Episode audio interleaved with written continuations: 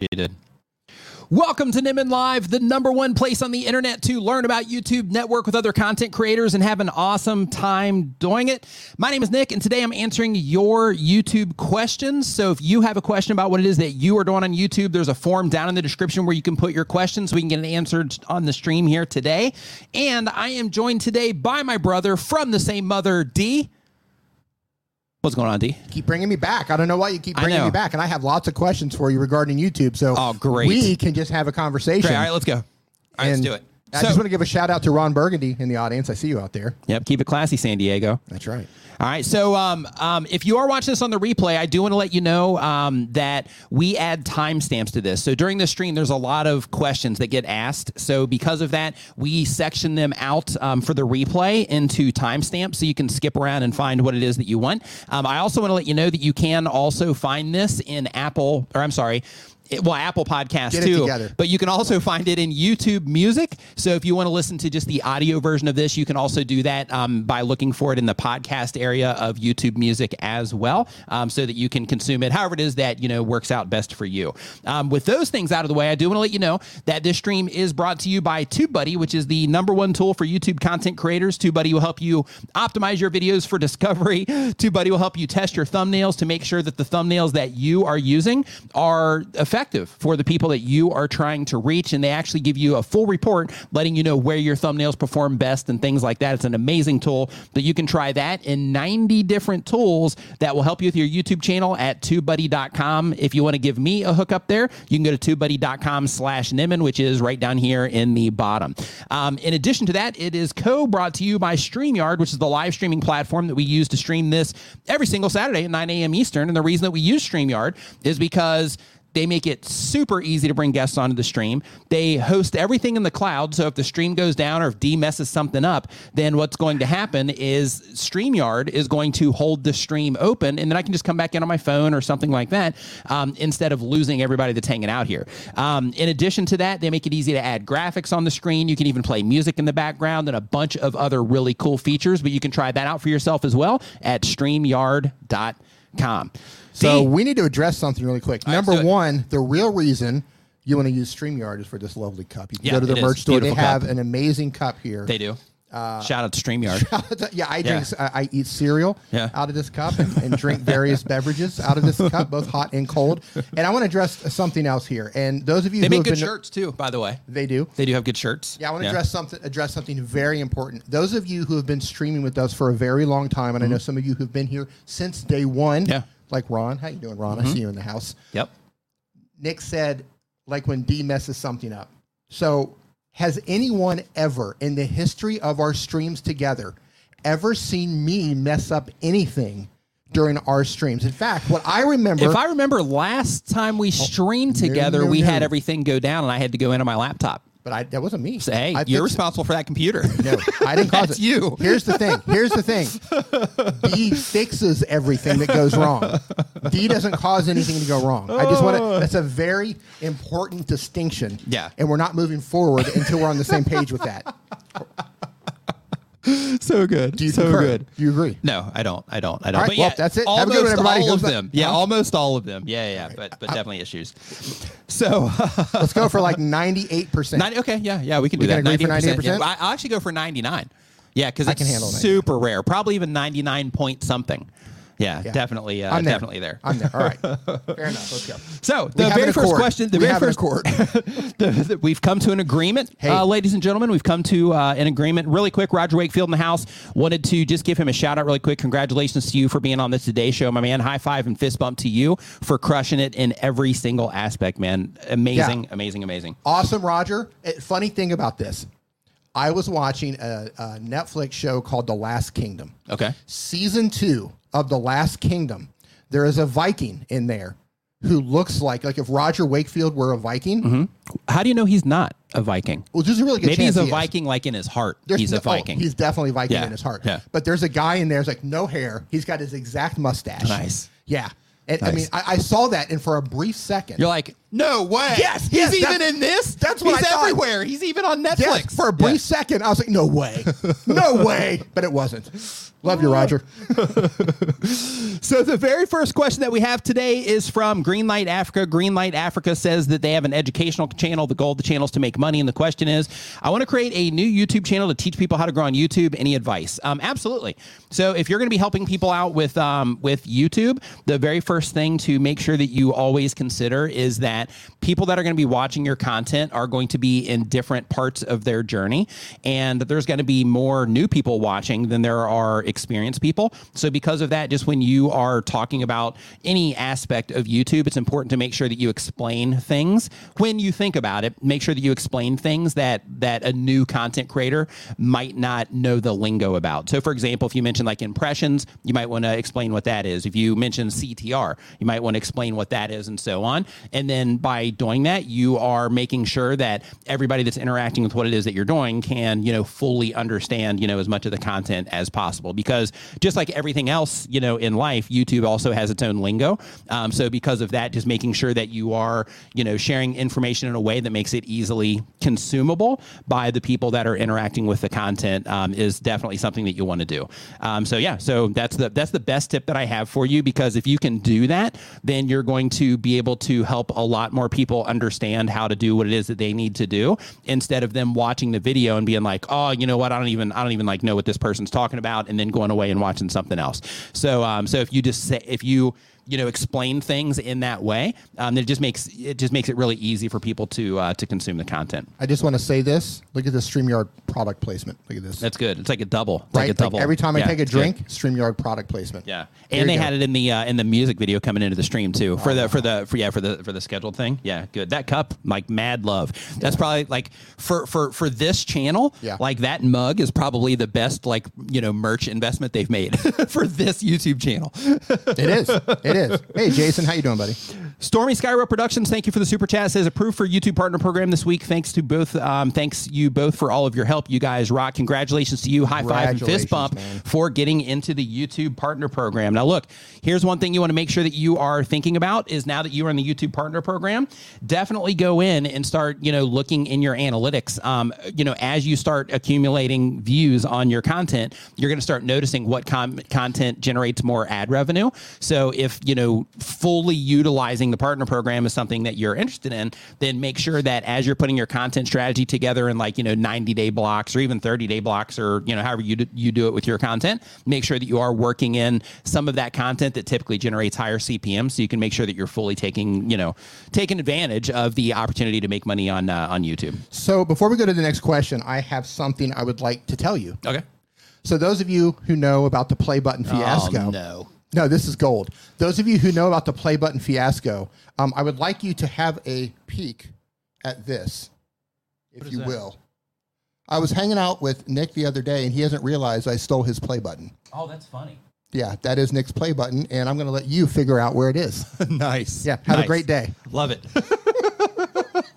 I'll just hop on and order another one. It's So, yeah, somewhere. that it's actually- I- somewhere around here. yeah, I get to. Mo- I'll order a modernized one. Yeah. so, no, so it's bring somewhere current. right around here. I'm going to scribble out Nick and write my name on it. Like That's fair. That's Sharpie fair. marker. Yeah. So the Creator Classroom is our next question. They upload one time per week or more. They've been on YouTube for a year or more. They do how-to content. The goal of the channel is to teach people how to use Canva.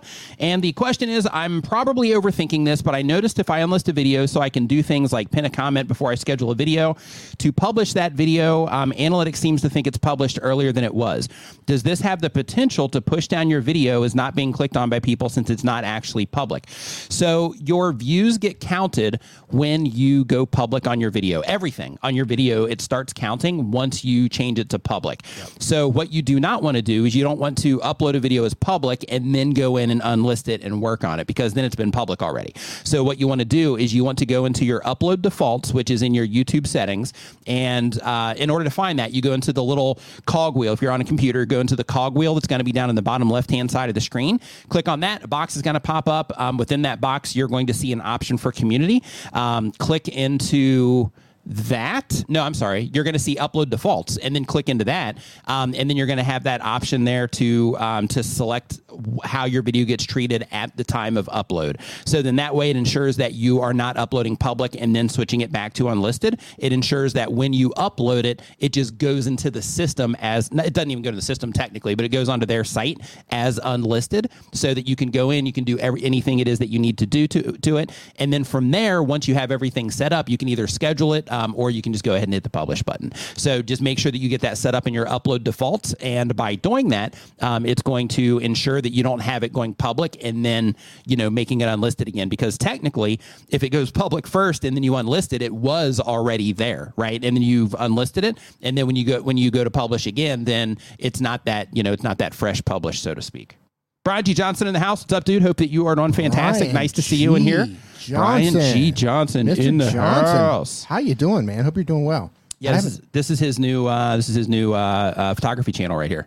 That's one perfect shot. What a Mm-hmm. Yeah. name! What is. a, Yeah, great name. Leave it to Brian G to knock Right. it out of the Yeah. knock it out of the park Yeah, with the channel name. name. Yeah. Because I was looking at this and I was like, who would name their channel one perfect shot? And I was like, that is Brian such G. a good channel name. Yep. Brian G. Johnson. Brian G. Brian G. I should yeah. Yep. Should have known. Brian G should have known. Tom's Reading Room says that they upload one time per week or more. They've been on YouTube for less than a year. The goal of the channel is monetization. Um, the question is, I was told by someone that book summaries are illegal, but then someone told me that there is something called fair use. Can you please tell me more about fair use when it comes to books? Also, thanks for reviewing my channel last stream. I'm applying the tips, and I also changed the name from Psycho Talks with Tom to Tom's Reading Room to make it more obvious. Fantastic. So um, when Hold it comes to Psycho Talks with Tom. yeah, it was um it was Psycho Talks with Tom, and then now it's uh, Tom's Reading Room. So the channel's just more like obvious as like a book summary channel. Yeah. So when I hear just so, so I you're thinking like about that. axes and Yeah. like chainsaws, Right. Yeah, Yeah. yeah, like totally. Psycho Talk with Tom. Right. He's like, so here's what you do. Yeah, You get an axe. You get the, the thickest hefty bag that you can get. Right. The kind that you put you Some bag up leaves. yeah. You get some duct tape and some Car ammonia. big trunk, yeah. Right. Car, yeah. Ammonia. Clean up. Yeah. but when, when it comes to fair use, um, basically fair use is a um, defense. Um, it's not something um, that you like.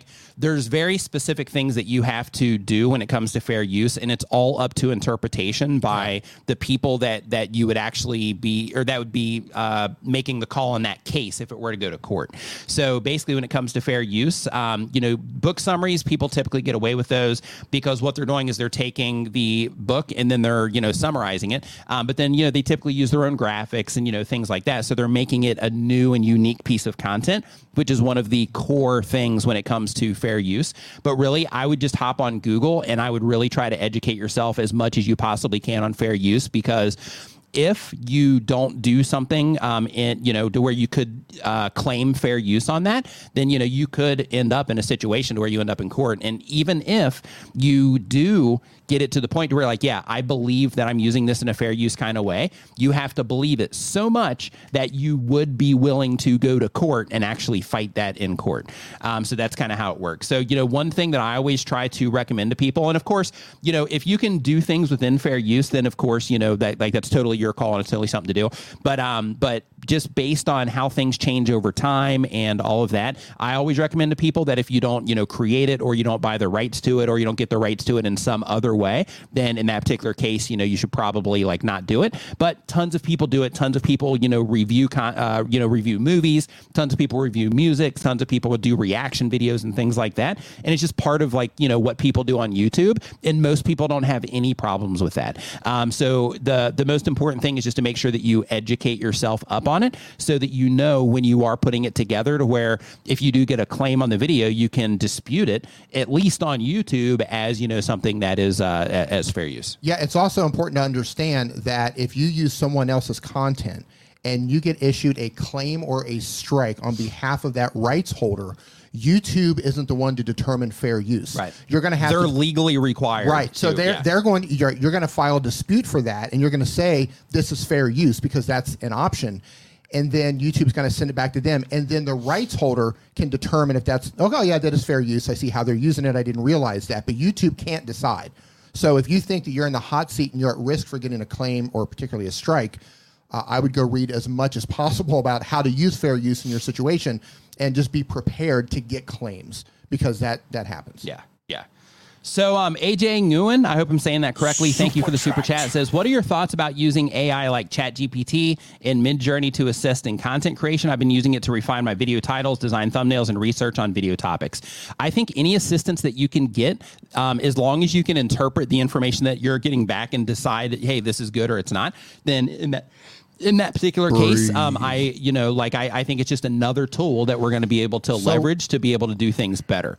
So with this, um, just as a heads up, um, for those of you that are Tube Spanner users, so Tube Spanner just recently, um, just the other day actually, they just put um, um, a chat assistant into their browser extension. So with this, all you have to do is go to tubespanner.com, put it in, go into the Chrome store, whatever web browser you use, install Tube Spanner there, and then they actually have a uh, chat assistant inside of their browser extension. So you can say like, "Hey, write me a title about this," or write a video description about this, or you know those types of things. And within that same tool, they also have an AI script writing tool as well, um, to where it will actually go ahead and flush out a script for you, and then you can go in there and personalize it after the fact. Um, so it's really cool. I've got videos on my um, on my channel on the shorts side um, that you can check out for that. But when it comes to AI, just in general, I think you know it, it's a tool just like anything else that we currently use. You know, it's kind of like, you know, saying, well, you know, do you think that I should use, uh, you know, Photoshop to make thumbnails?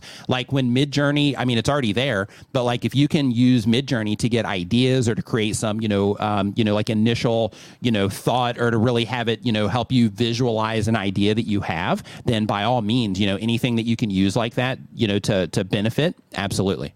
What are your thoughts on that, D? Yeah, so I have concerns about using you know, Chat GTP and using Midjourney and all of the other sites that are pulling off of OpenAI and, and their rival products because all of that stuff is based on someone else's work. Mm-hmm. And I know that there are some lawsuits in motion right now yeah. for that exact same thing. And some of you can't even use for commercial use either. And, like right, right. I think is, is Midjourney, I don't think you can use their stuff for commercial use. Can you? you? Can I think if you're a paying customer? that, Oh, you got to be paying customer. Don't quote okay. me on this, okay. but I believe. I read something somewhere that if you're a paying customer, you can.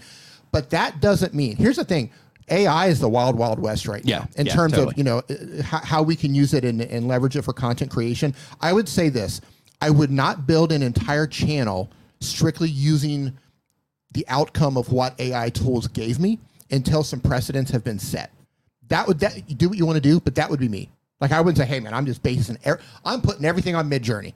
Because they might pull the rug out from under you on that. Sure. That that, that would be how I would yeah, approach I, it. I think I think using things like that for like inspiration, like for example, like okay, I'm having trouble coming up with an idea on how to express, you know, whatever this video topic is. Right. Um, so I'm going to hop into Midjourney. I'm going to you know put the information into there and see you know what it spits back, and then from there maybe I'll you know use um, yeah. you know parts of that image, or maybe I'll just use that as a starting point to build something you know that's different. Yeah. Um, yeah. Absolutely. Yeah. I think that's a or, that's a big win. Or if you are using things out of Midjourney, I. Ju- I would just go in with the understanding that you could get a claim eventually. You could get a strike because, yeah, I mean, lawsuits are in play over this. So, you know, we shall see what the future yeah, holds. we shall see. Yeah, yeah. It's you know. So, um, K Skis is our next question here. They do gaming content. The goal of the channel is to be entertaining throughout 2023 and reach 100 subscribers. What's going to happen in 2024? 2024 comes along. They're like, all right, well, hey, did it in 2023. I'm not entertaining anymore, everybody. Yeah. yeah. Peace out. so, so from now forward, yeah, not entertaining. Um, so I'm just giving you a hard time. Um, but I'm the not, question here says, Morning, Nick. Um, I'm currently editing a video. In the video, there are lots of bits where it's just silent. However, it has action in that same scene. So would it be best to get rid of those quiet sections or should I just keep them in? If not, um, let's see here. What can I do so that I'm not having to constantly keep citing clips uh, where it's just pure silence? Super so chat. if you have parts of your video that are silence, if it adds to the vibe of the video or the feeling of the video or the flow of the video, then in that particular case, yeah, absolutely, like leave it in there if it's something that is necessary for everything that's happening, you know, in the video. But if you're like, okay, when I'm when I'm playing this back in my timeline while I'm editing this, um, I'm running into this issue to where when I run across these silences, it's just like really uncomfortable or breaks the flow or you know continuity of the video or something like that then in that case that's where you would you know go ahead and take those out so you know that's part of being you know a good video editor is knowing what to keep and what not to keep you know like the you know good video editors will go in there and just you know rip apart all kinds of stuff because when it comes to putting a video together not everything is always necessary so um, so because of that um, you know i recommend that you just you know feel the video if that makes any sense my brother had a good friend um, before I got into video editing, but for some reason this just popped into my uh, my brain, like when I'm you know editing videos and stuff. Brian? Yeah, Brian. But one thing that he mentioned one time, um, and I was just like hanging out. It was actually a conversation between you and Brian. Yeah. Is Brian mentioned that when he edits videos because he's a really good video editor, um, he mentioned that uh, that he feels the video, and you know I never even thought about it, you know, in that regard until I started editing videos, and then you know that jumped back into my brain, and I'm like, oh yeah, it makes tons of sense because you can, you know, if you're paying attention, you can feel like, hey, this part's a little dry, or this has been running on for a little longer, or whatever. So I'm um, just keep all that stuff in mind. I want to tackle this really quick. Back to AI. Ron's Trains and Things says AI destroys creativity.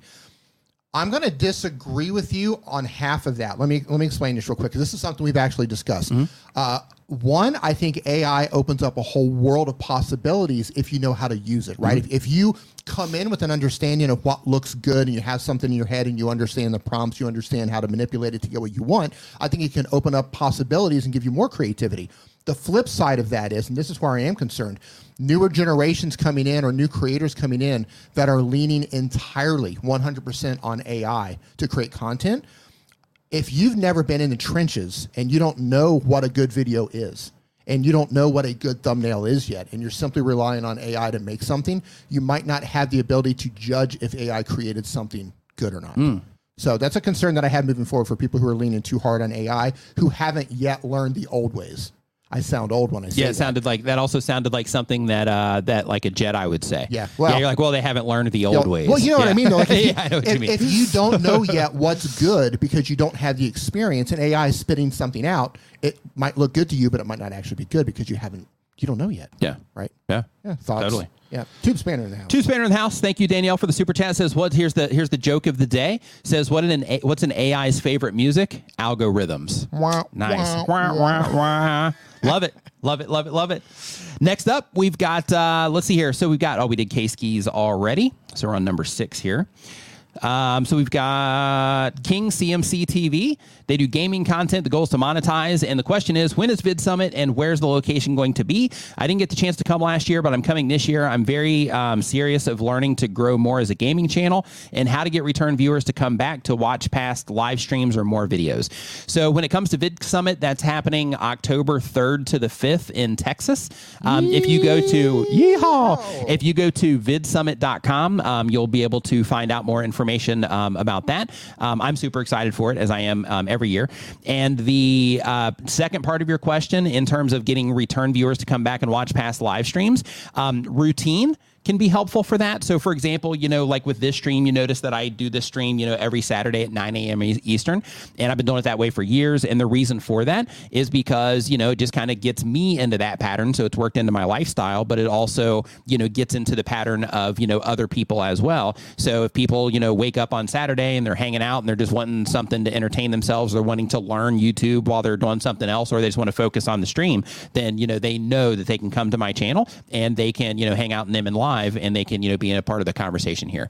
Um, so, you know, th- that, that consistency can really help build things up over time. Now, keep in mind that when you are streaming, you know, the people that are interacting with your content, they also have to be getting some type of value out of what it is that you're doing. That entertainment could just be, or that value could just strictly be entertainment. And that's, that's fine because entertainment is without question, that's like huge value.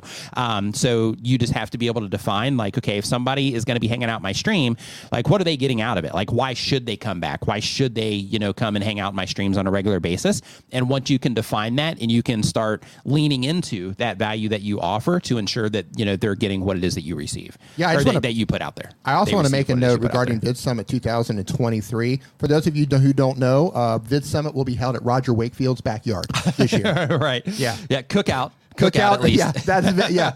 Wakefield Summit. It's going to be renamed. Yeah, Oh, it's in Dallas. Yeah, yeah. Dallas, te- Dallas, Texas. Yep. Dallas, Dallas, Dallas. Right there. Boom. you got a super chat. Yep. Um, so super chat. Thank you, um, iFun Chris. Super um, appreciate the super chat there. Thank you very much uh, for that. And um, how we got here, genealogy. Thank you as well. Says um, uh, D. Is it true? Nick is just an AI version of you. I think they're onto us. I mean, that would be pretty impressive. That would be pretty impressive. Yeah, Yeah. it'd be a clone. Yeah. yeah, it'd be We like called it- super advanced AI. Yeah. yeah. See that? How I just called myself super advanced. Yeah. yeah, it was great. Super advan- It's yeah. like a subtle, yeah, subtle He's a uh, clone. thing there. Yeah. Actually, he's adopted, but Uh, yeah, it's- yeah, hey, hey, yeah. Well, there goes my day. Uh, uh, so, uh, so lyrical is our next YouTube channel. They do a comedy channel. The goal is to monetize. Um, the question is, I'm a comedian. I just started my YouTube channel. I have two or three videos up. Um, I use some profanity in my videos. Can I get demonetized for this, or will it hurt my channel? So, this is a good question. So, um, when it comes to YouTube and demonetization of language, just give yourself some time after the video starts, and you'll be fine. Um, if it's excessive, then in that case, you know, it can cause problems. And you know, the reason for that is if you just think about it, right? If you have, What uh, is you it? know, the first eight seconds now. uh, what, yeah, what are the new uh, rules? I think it's 15. Did they move yeah. it to 50, Yeah. 15 seconds? now? Yeah. Okay. So, um, so with the, uh, um, you know, like if if you have a company and you are going to be advertising on somebody's videos, and let's say part of your company that you are just trying to be family friendly, then in that particular case, you know, you wouldn't want to advertise on you know videos that were using like you know extreme profanity. So, like when it comes to that, just consider that, right? So it's like, okay, if I'm making my video, then you know I need to at least lighten it up enough to where advertisers wouldn't have any trouble advertising on it. And if I do that, then I'll probably be in the clear. Um, because you know the last thing that you want to do is you know just build up a YouTube channel, especially when you're trying to get into the partner program, and then once you do, you're like, oh wait, I can't monetize any of my videos because you know I, I was just being really excessive here. But another thing to consider when it comes to like the language and stuff is you're on comedy, so I'm sure you're going to be fine. But um, just one thing to consider as well is if you do plan to down the road do sponsorships and things like that, even though in a lot of cases, you know, companies will be flexible and all that, it's still a good idea just to think like, okay, well, if I do use a lot of profanity in my videos, in some cases, there might be some companies that won't work with me because I use that profanity in the videos. There might be some viewers that won't watch my content on a regular basis because they can't watch it when their kids are around because they don't want their kids hearing that, right? So, you know, it does come with some type of limitations, but on the win, you know, you get to be, you know, your authentic self and just communicate however you want. But on the on the loss of that, you know, there could be long-term, you know, issues there in terms of partnerships and, you know, regular viewers and stuff like that. So I have a question for everyone in the chat because you're just talking about, you know, somebody might be watching with kids. Yeah. If you are watching this stream right now with young children, just type in yes in the chat. I'm just curious how many of you are watching with young children here because we, we try to keep things family friendly here. Yeah. For the most part, Try. we try. We do. Yeah. We do. Yeah, we bring it right to the edge. Yeah, But it's right to the edge. yeah. Yeah, We like look here's into- the cliff, and we're like hanging over the side by our we, fingernails. we stand and look into the abyss. Yeah. Yeah. and then we pull it back. Yeah. So yeah, so we have a yes. Uh, we got a couple of yeses in here. Yeah, Right. for the for the youngins. Right. Hey, youngins, better uh, make sure you do good in school. Yeah. Right. So uh, yeah, put out a good yeah, put a put a Do, yeah. what, what what's the one Ben do Stiller gooder did? than your parents. Huh? What, what's the Do what, good, yeah. What is it? Um, the the school that uh, he started in the model movie, uh, Ben Stiller. Uh, man, what was that? It, like the uh, man, he started a school. Where he had blue steel. No, the no, no, look, no. the Uh, model. Yeah. yeah, yeah, yeah. Uh, Zoolander. Zoolander. Yeah, that's it. Yeah, at yeah, at the yeah, end of that, he started a school where he like messed it all up, but I can't remember what it is. That's great. So hike, walk, paddle. Yeah. um, Read books, says, kids. Says they do. Uh, the goal of the channel is to enjoy the outdoors. The question is, I create hiking videos and wildlife videos, mostly shorts recently. Are these two topics close enough to each other to attract the same audience, or should wildlife and hiking videos be on two separate channels? My hiking video views come through search. My shorts views come from the short shelf. Um, I think you're probably okay there, but you know, there's nuance to what it is that you're asking. So, for example, when you are talking about hiking videos, are you doing like hiking vlogs? Are you like, you know, giving people hiking tips? Are you showing people, you know, different locations they can hike? Like, you know, what exactly is it that you're doing? Because, you know, like, like hiking and wildlife videos can be two totally different things. So if you're taking people on like your your vlogs where you are doing hiking and you're also showing some wildlife stuff there, then having people that are inter- interest interacting with your channel in shorts that are interested in wildlife content might still be able to get some value out of that.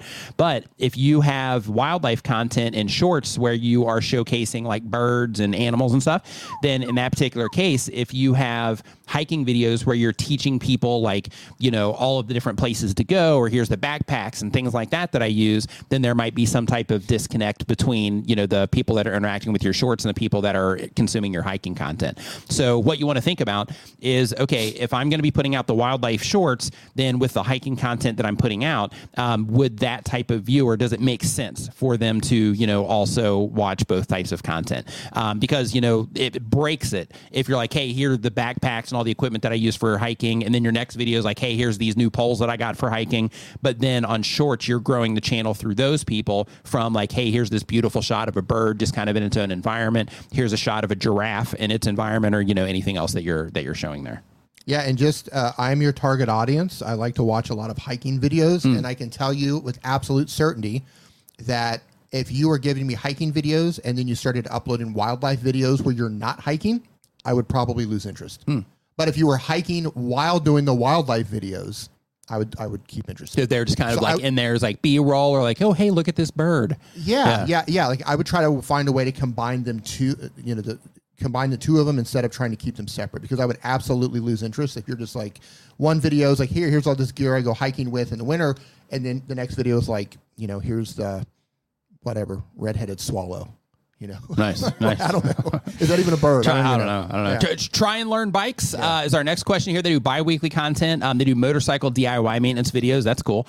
Um, the goal of the channel is to learn how to create quality content and share my motorcycle DIY skills with anyone who may need help on their own journey. And the question is Does creating shorts for my existing long form videos put me at risk of being flagged for uploading repetitive content? No, it does not. You're totally fine for that. So, um, two ways you can do that is one, you can just use your original footage and you can take, you know, parts out of that. Um, or you can use the remix feature on YouTube where you can literally just click on that video and then you can click on the option to create a short out of that video. And you can just select a very specific clip. The advantage of doing that, doing it that way um, versus just uploading it out of the footage that you already have on your computer. The advantage of doing it that way is it has a direct link through the content through that short where they can click on it and then that will land them on the long form video. So if you do it that way using YouTube's feature, then it makes the clear path to get to that longer video. But if you don't do that um, and you upload it, then they have to, you know, take more steps in order to find that longer form content. What are you pointing at? What was that? Yeah, I'm just visual mentally going through like the path that somebody would take. so uh, That was weird. Like pointing. yeah, I'm, I'm like, thinking like what? That, yeah, like well, what is it? What's I- he, is he trying to get my attention for something? well, no, yeah. like my back, and you're like pointing behind me, and I'm thinking like There's a monster. There's a monster. I'm trying to tell you. Yeah. yeah. I was like, I don't. I'm afraid to turn around. Poop scoop for noobs is, noobs is our next You question. again. Yeah, I know. I right? gotcha. Uh, the type of channel is Edge scooping business, sharing my um, experience and perspective being a business owner. The goal of the channel is to help others make a difference one scoop at a time. Uh, like ice cream. It's kind of a gross reference. I'm right? out. That was it. You, you, you, you- family friendly, man. Family Uh, hey, friendly. Paul Peck's in the house. What's up, dude? Hope you're doing great. This is his show, So- and he's ruining it, not me. I just want to let you guys know. I've got nothing to do with this. So, uh, why does my very first video perform well um, uh, in YouTube search and brings in a lot of viewers, even though it sucks compared to my newer view- videos with a similar naming convention in the title and has a higher production value and intentionality of the video? Okay, so first off, um, the suck version apparently if it's bringing in a lot of your traffic other people don't think it sucks as much as you do.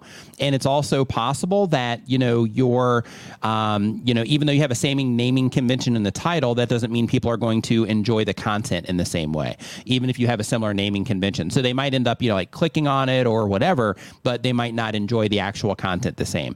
But you say i feel like the more the effort i put into the video during pre-production it hasn't performed as well as my first videos when i didn't know any best practices about youtube. So here's what i recommend you do. Um, you have a option to compare your content inside of your youtube analytics. So for this you're going to need to be on a computer and you're going to need to be able to um, get into your you know your back end your creator studio. Once you're in there go find one of your videos in question. Go find one that's a high performer on your channel. Then um, click into that particular video go to the analytics of that video. Next um, up on the top right hand side of your screen you're going to see the option to compare. Um, if you click on that it's going to be blue text. If you click on it then that's going to give you the option to compare it against one of your videos that hasn't done as well.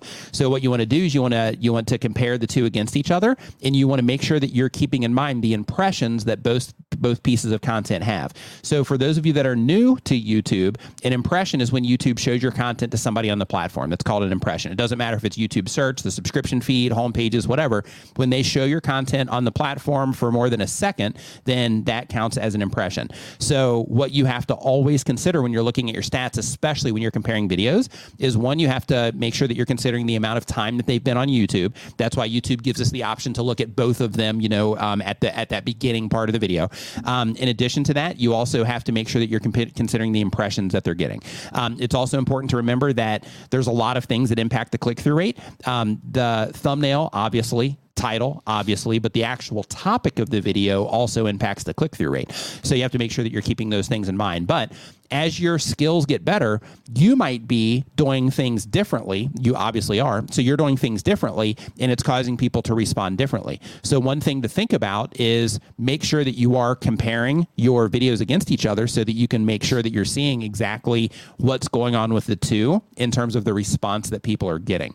And it's also possible that you're getting things to where they're too good, which I know this sounds crazy. It sounds but if- crazy. if people were relating to your content when it was more like amateur style, then just riding with that might be the right path instead of constantly seeking to improve the video production. Of course, the flow of the video and all that, you know, definitely important. But in terms of like upgrading cameras and using special lenses and adding music and doing like all of these things, in some cases that can work against you as well. But the the very first step um, in your process is go in and start comparing the content that has performed well against the content that hasn't. Keep impressions in mind, but go and look at every aspect of those videos in terms of how people have responded to them. Um, Um, and then you'll start being able to clearly see why some videos are doing better and some are not. So, for example, another thing to keep in mind is like you know for the ones that are doing well you have you know that they're doing well in youtube search. So because of that if you go and you just look at the traffic sources report on both of the videos then you look at youtube search you're probably going to see that the ones compared to the impressions the ones that are doing better in search um, those typically get a better response there based on what you're going to see with your click-through rate and average view duration in your um, in your traffic sources report. So um, so i would just go in and do that comparison and look into every aspect of you know how people are interacting with the content while you're comparing them and then that should start to paint the picture for you in terms of you know why people are responding differently. And keep in mind that you know sometimes when we are making improvements on our channel and we're doing things you know sometimes you know it might not resonate you know as much you know for whatever reason. And because of that you know it's just something to make sure that you're always keeping an eye on when it comes to your content um, because you don't want to kind of let that get away from you so to speak Remember back when you said this sounds crazy? Mm-hmm. Psycho Talk with Tom confirmed that it sounded crazy. nice So I have a question for everybody in the chat here because this is kind of a random thought because while I was looking here on the screen. So Nick and I have been considering for a long time. So right now we're sitting like this, right side by side, and you can see us this way. We've been considering changing our table to where it, we're more at an angle and facing you. Yeah. Not quite a straight news look where we're both sitting side by each. Kinda like that. but we're sitting side by each, but we're tilted a little bit with maybe the TV between us, and maybe we're over here, or maybe no TV at all. Would that look better to you? Would you like to see that view, or does it matter? Do you care? Does this bo- this bothers him for some reason? Mm-hmm. He was fine when I spent I don't know six months of my life building it. Yep. He was fine with it when we put this together, but now he's like, yeah, I want to face the camera. Um, what say you? Say yes or no. So we have yes, change it. Yes, change the table some. Focus um, facing us is better. Angle. Um, we have one that says I like how it is. Uh, we have another saying I like that idea. Um, angle where you're facing us more is better. Um, give it a try. I like the way it is. I'd like to see you angled more towards us. Yeah. So um, yeah. So so at least the first ones that came in, um, it seems the angle. But we also have, you know, yeah. It it seems like kind of like a mis- uh, mixed bag. More, I don't know. I'm seeing a lot of facing and angled. And Yeah, Chantel, a- this isn't yeah. a give it a try. This is completely Like destroyed. redoing everything. yeah, Yeah. this is a massive undertaking. Yeah. There's no like, oh, I'm going to give it a shot this Yeah. weekend. Massive undertaking to do that. So yeah, so we have that. That's good. So we'll to, so this is at 38 minutes. Um, that the the timestamp, so we can come back in and, and kind of go through the kind of tally that up. Yeah. Um, so the, the, we have a super chat from Lenny the Lawyer Live. Um, thank you for that. Lenny says, um, I run two legal channels, but there is no real guidance for YouTube sections as to which topic to put them in. I've not found any guidelines for that. What YouTube topics should I put my videos in? What topics? If you mean categories, Categories, I think. Yeah, if you mean categories, then in that case, um, when it comes to YouTube, like that isn't as important these days as it used to be. So get it as close as you possibly can because once you upload the video, YouTube is going to categorize it in their own system anyway because they have a bunch of categories that we don't even see um, or that we don't even have the option to choose. So just get it as close as you can. If it's like, you know, people in blogs or if it's, you know, um, uh, like how to, if it's actually, you know, like how to do specific legal things and stuff like that, then put it there. Just get it as close as you can um, for the sake of, you know, getting it in there. And then once it's actually published onto YouTube, like their system is going to take over and categorize it on their end anyway. So I like yeah education maybe like Doug said yeah just think whatever's the, the the best fit for it based on the very specific topic of each video that you're publishing. So I like this comment. Psychologically, it would likely be uh, it would be likely to help people receive information better as well if we were facing them. That's a really interesting observation. Yeah, he's been on me about that, and it's quite a, a huge undertaking. So it's got to be one of those things where we're like, yes, we're this is what we're going to do. Um, yeah, interesting. Thanks for the com- thanks for the feedback. By yeah, the way, Yeah, good feedback. That's exactly what we're looking for. Square Table Degenerates. What's going on, man? Hope you're doing awesome. Says um, they Hold on, inter- what are, what are they called? Square Table Degenerates. What are the odds of that? What do you mean? Square table. Oh yeah, he's in here all the time. He's Square been here for a long This is a square oh, yeah, yeah. table. Almost Perfect yeah, timing. cool. Yeah, yeah, Perfect it timing. It is. Yeah, good. Therefore, it was a f- it's fate. It was a sign. we are sticking with square tables. he doesn't want to build the angled version. it was a sign. That was a sign. So uh, the goal of the channel is interviewing celebs and making people laugh. Um, the question is, um, what is the real deal with shorts? Um, they are monetized at such a ridiculously low rate, and aside from getting random subs, why do people say to do them when they don't translate into growth for ninety percent of long form channels? Um, love to know where you got that Oh, ninety percent from. Um, but anyway, and it says, and the pay rate is literally 100 times less than the long form content. It seems like YouTube pushes them to cut creator pay. So YouTube has shorts so that they can compete with all the other vertical platforms. Um, they also have shorts, um, which give new content creators a way to stay motivated with what it is that they're doing and still be able to reach people in a different format. Lowers the bar to so, entry. Yeah, lowers the barrier to entry. So like when when uh, like if you if you look at all the different formats on YouTube, you know, it's not 10 years ago, it's not 5 years ago. Now we have long form content that's just regular long form and then we have live, which, you know, is also, you know, like a long formish type of content. So we've had those for a long time. So because of that, our brains, especially for people that have been on the platform for a while, we have made those the default in our own brains in terms of how we understand how YouTube works. And of course, when we log onto the home pages, that's what we see and all of that. But they also have podcasts now, which are like, you know, also long form content. And, you know, the question on shorts, I mean, granted, long form content, people are going to be able to consume that. They're going to be able to get to know the creators better. They're going to make more money through ads and all that. So that makes a lot of sense.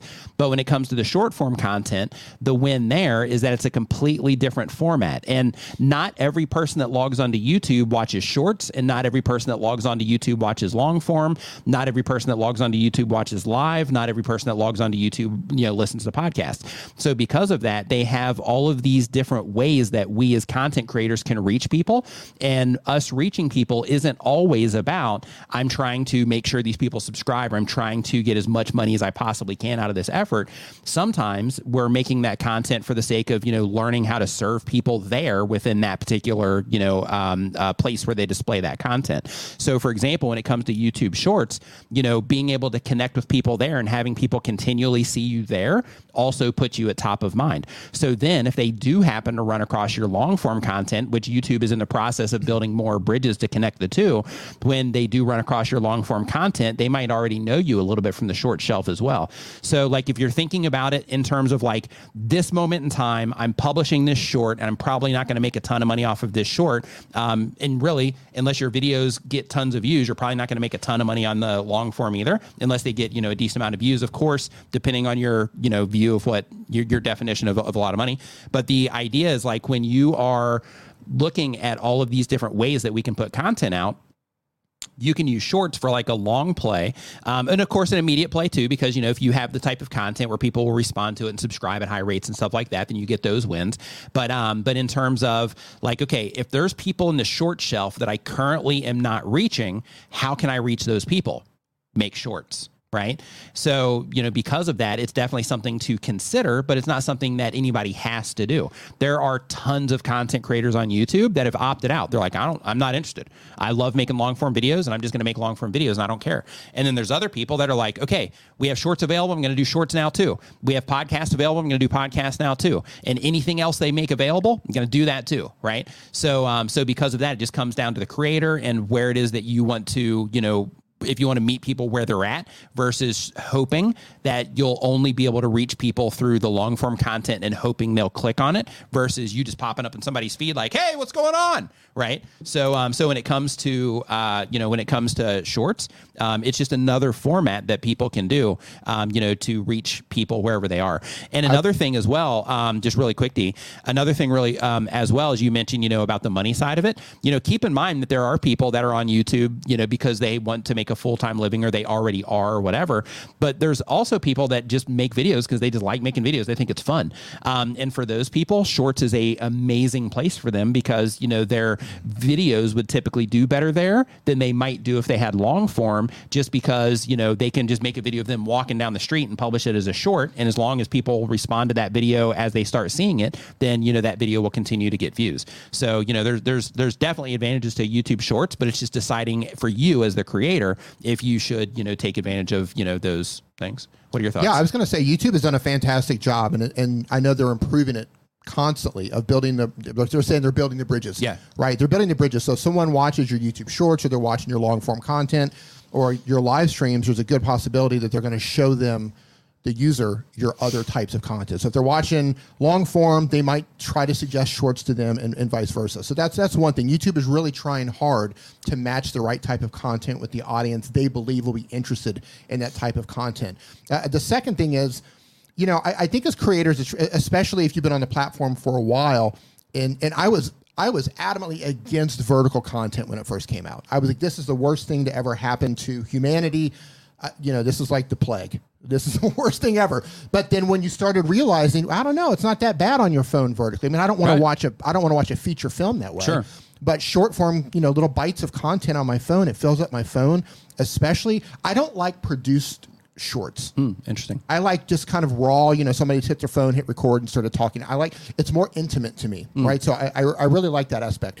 But keep in mind that if you've been on the platform, we get stuck in our ways we really get, oh, that's garbage. That's a trend. That's a fa- that's going to pass. No, it's not. Short form content yeah, is here. here. to stay. It yeah. is growing at a rapid pace on all the social media platforms, especially shorts.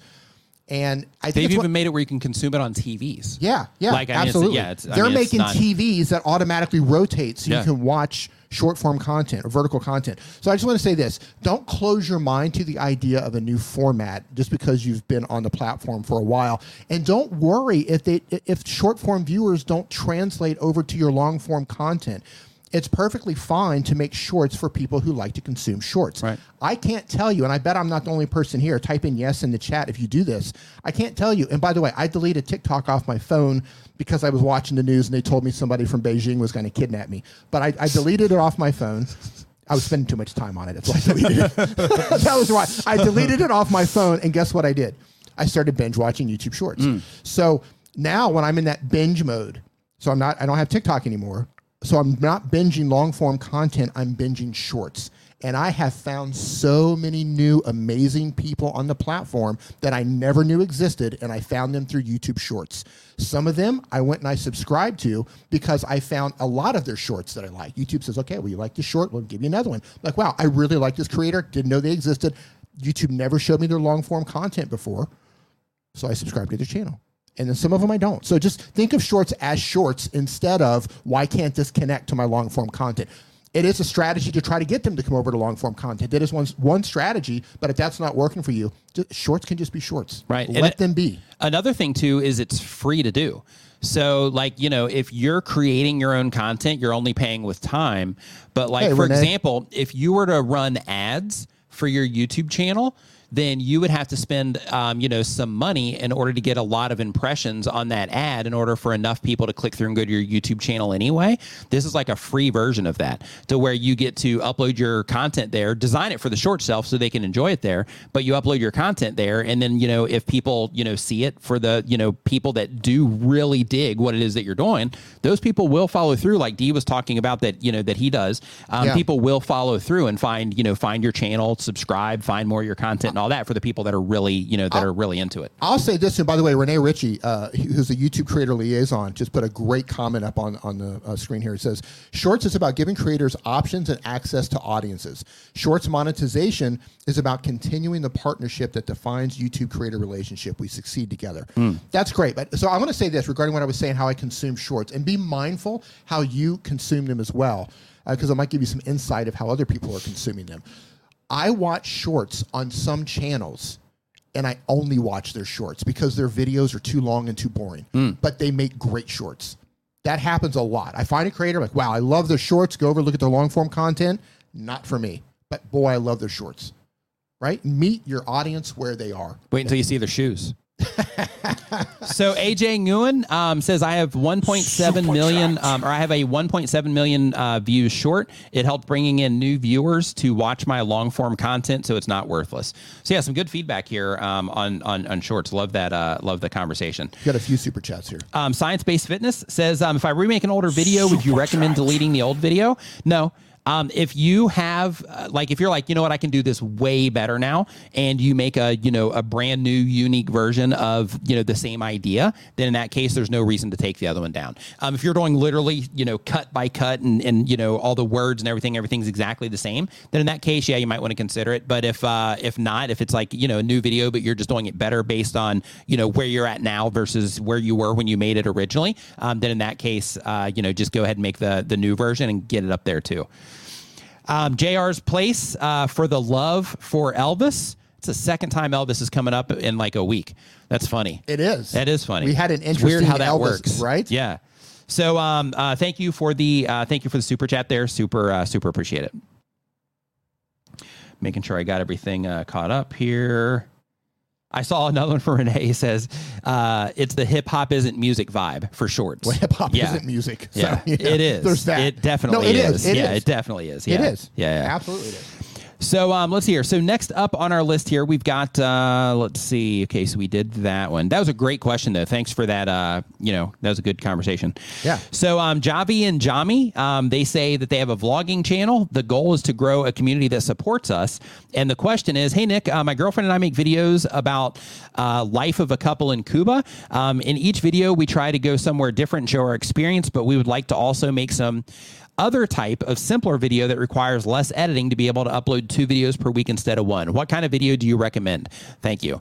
So if you are doing vlogging content, then you could just make a shorter vlog video, um, or just make a you know make another vlog video, but just don't be as intense on the edits. Um, you know, like that would be the that would be the thing because if you're if you're vlogging and you're showing people different parts there, um, then in that case, um, you know, I guess you could do like a monthly recap. That would give you one video of just sharing you know like your favorite places that you've went or something like that. Um, but really, I would just do less intense edits um, when you're putting it all together in order to get that second one out. But one thing that I want to let you know, hold on, me see how long you've been on YouTube. So you've been on YouTube for less than six months. So just as a heads up, like when you first start doing this, um, especially when it comes to editing, um, the process is typically a lot slower than once you get a decent amount of experience. Uh, once you edit a decent amount of videos, because you know when you first start, you you know don't know exactly where to go for you know the right buttons to hit, or you know the you don't know the keyboard shortcuts yet. Maybe your organization of your video files isn't you know fully optimized yet. Maybe you know the places you keep your B-roll and how you're putting everything together. Maybe it's just not as smooth right now as it will be in the future.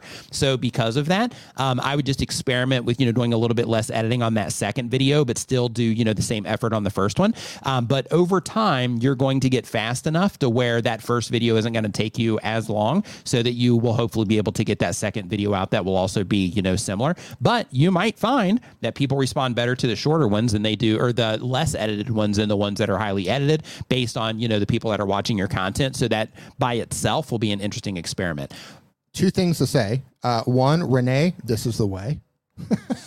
Appreciate that. Uh, two regarding regarding editing with, with vlogging content.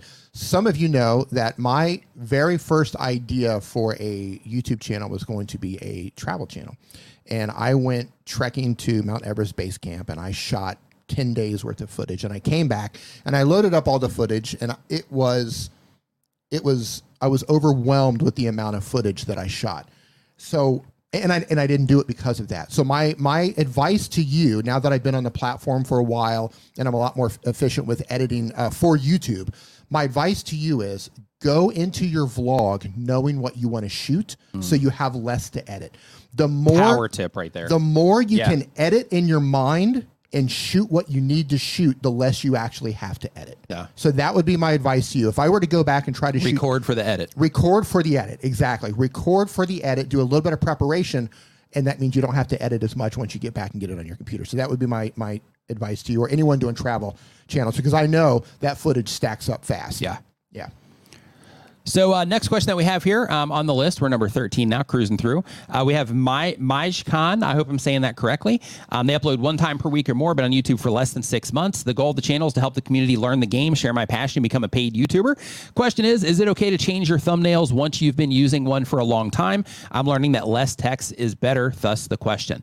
So when it comes to um, when it comes to your thumbnails, um, if you've been using the same thumbnail for a long time, like really it's not like if you're doing regular videos i mean in any case and and i'm going to put myself on blast here but in any case it's really lazy to use templated thumbnails. Um, i use templated thumbnails Whoa, for my whoa, live streams and i use them for my news live streams as well and it's lazy. It's it's the Hold on. lazy approach. Hold on. I have template thumbnails for text. Well that's All- different that's oh, different yeah now it's What different I'm- no, no, see, no, i what- called what you I'm- out on it now it's like oh it's different that's totally different No, no, no. What I'm talking about is like using using the same thumbnail. I'm like joking. yeah, like um. I got you. Yeah, like with the news, for example, like that one's a template, but it's not the same thumbnail. So like the information will change and like Yeah. the little pictures I put in there, I use little Easter eggs. I'll put pictures of popcorn and stuff like that in there. But I have a like, text starting to where I'm like, I don't have to, because I'll like tilt the text. And Sure, I sure. font- I'm like, no, I just got to change the text and move stuff around and add myself. Sure, sure, sure. Yeah, like um, doing that way, um, I think is fine. But like in terms of like using the same thumbnail, like you you don't want to do that. You want to have different thumbnails, and the reason for that is because it, it helps people know if they've watched something or not. Um, so you can add consistent elements to your thumbnails to help people identify that they're yours, so that the people that enjoy your content can know that it's you that made it, so they can click on it for that. Um, but in terms of using the same exact thumbnail, um, I definitely recommend not using that same thumbnail. Even on these, like when I do these live streams, because the whole the whole point of these live streams is just the community side of things. So because of that, like it's like okay, I'm just using this thumbnail because the most important part of this is that people that already watch my content and enjoy it that know about these streams, then they know it's mine. They can click in and come in and hang out if they want to. So if I was trying to grow the channel with these live streams, then in that case I would make a unique one, and I would also work on the topics because I usually do similar titles. But I would make each. If I was trying to grow, it probably wouldn't be a stream like this. It would be you know more of like a training stream or something like that. Um, um, but the idea is I would you know package things a little bit differently. So because of that, um, I really recommend that you definitely start using unique thumbnails on everything that you uh, put together. Um, but you say that you l- are learning that less text is better. Um, that is absolutely you know um, uh, dependent on the channel itself. So like um, or and the the content. So in some cases you can explain everything you need to explain with just an image, and you don't even have to use any text at all, and that can be extremely effective. Um, but in other cases, depending on the type of content that you put out and your creativity and all that, you might need to use text to either support the imagery, or you might need to use text to you know let people know what it is. Who whose question are you answering? Um, I am answering. Uh, let's see. MajCon? Yes. Majcon says that wasn't my question. Frowny face. Okay. So what was the question? Hold on. Read it again. It says, What is the question? Is it okay to change the thumbnails once you've been using one for a long time? Yes. I'm learning that text is less text, um, is better, thus the question. Okay. Yeah, got that one then. It says, Is it okay to change your thumbnails once you've been using one for a long time? Yes. And what I'm telling you is that you don't want to use the same thumbnail. So, um, so I'm trying to give you like extra information um, to. Across the same videos. Yes. I'm wondering because it sounds like you wasn't or she wasn't clear. Do you mean can you change your thumbnail on an older video? Oh, I Or do misinterpreted. Or do Thank you, you. Or do Okay, you mean yeah, that can I use yeah. the same thumbnail across my videos? There's two ways to look Got at that. Yeah, yeah. It's Is it okay not- to change your thumbnails once you've been using one for a long time? Yes, it is. Ter- it's okay. I got it. Yeah. Thanks, D. So, um, so basically, yes. When it comes to your thumbnails, thanks for thanks for tossing that into the chat so we could you know see that. So, um, yeah, if you've had a thumbnail in your video for like a long period of time, you can change that at any time. But just keep in mind when you change your thumbnails um, that that the the response that you're going to see on the video could be better or worse based on how people respond to that update that you made. Same exact thing goes for your title as well. So you can make modifications to your title, you can make th- modifications to your thumbnail as well at any time. But just keep in mind when you do that, you want to make sure that you are paying attention to, to the change that you've made and how people are responding to that change. Because if it's a positive change, then in that case, you know, keeping that thumbnail and running with that is the win. But if it's like, you know what, this is, um, you know, that people are actually responding less to this, then in that case, you can just turn it back to the default and um, and run with that. Maj so my Khan- apologies on uh, on messing that up. there. Maj Khan, I just want to let you know that as the world falls apart, I got your back. I'm here for you, man. I am here for you. Andy Park is our next question. Did you get the super chat from JR's Place for Love of Elvis? yes. Okay. Um, let's see here. So next up, we've got um, let's see here. This is Andy Park. Andy Park does productivity content. The goal of the channel is to share my productivity process. The question is, I'm starting to receive more partnership requests, including product reviews, software services, and ads. I don't want to come off as constantly trying to sell stuff. Um, to avoid alienating my audience, what's the ideal frequency for including promotional content in my videos? 28 hertz. So it's it's not necessarily um, okay. So first off, when people are interacting with your content, people know that YouTube content creators do sponsored content. So people are tolerant of that. Um, but the thing that you got to think about is not necessarily like, hey, how many videos should I make that are sponsored versus videos that are not sponsored? The way to think about it is how can I do this integration in a way to where it's going to add value to the brand, get their message out there, while at the same time still adding something to my viewers, right? Um, then, you know, in that particular case, like that's always the better way to do it. Um, so you can do it to where you just completely, uh, you know, interrupt the viewer experience and you have like a little ad that you create and put in your video. Um, you can do it, you know, that way. And that way is definitely interruptive. Some people will sit through that. Other people, you'll see in your analytics, they'll skip past it and get to the content. Some people just leave the video. Um, but then, you know, you have uh, to where, you know, you can put it later, you know, at the end of the video, or you can make a thing out of it to where you have your sponsored stuff, kind of like Ryan George does. Go watch him for some inspiration on that because it's gut splitting hilarious.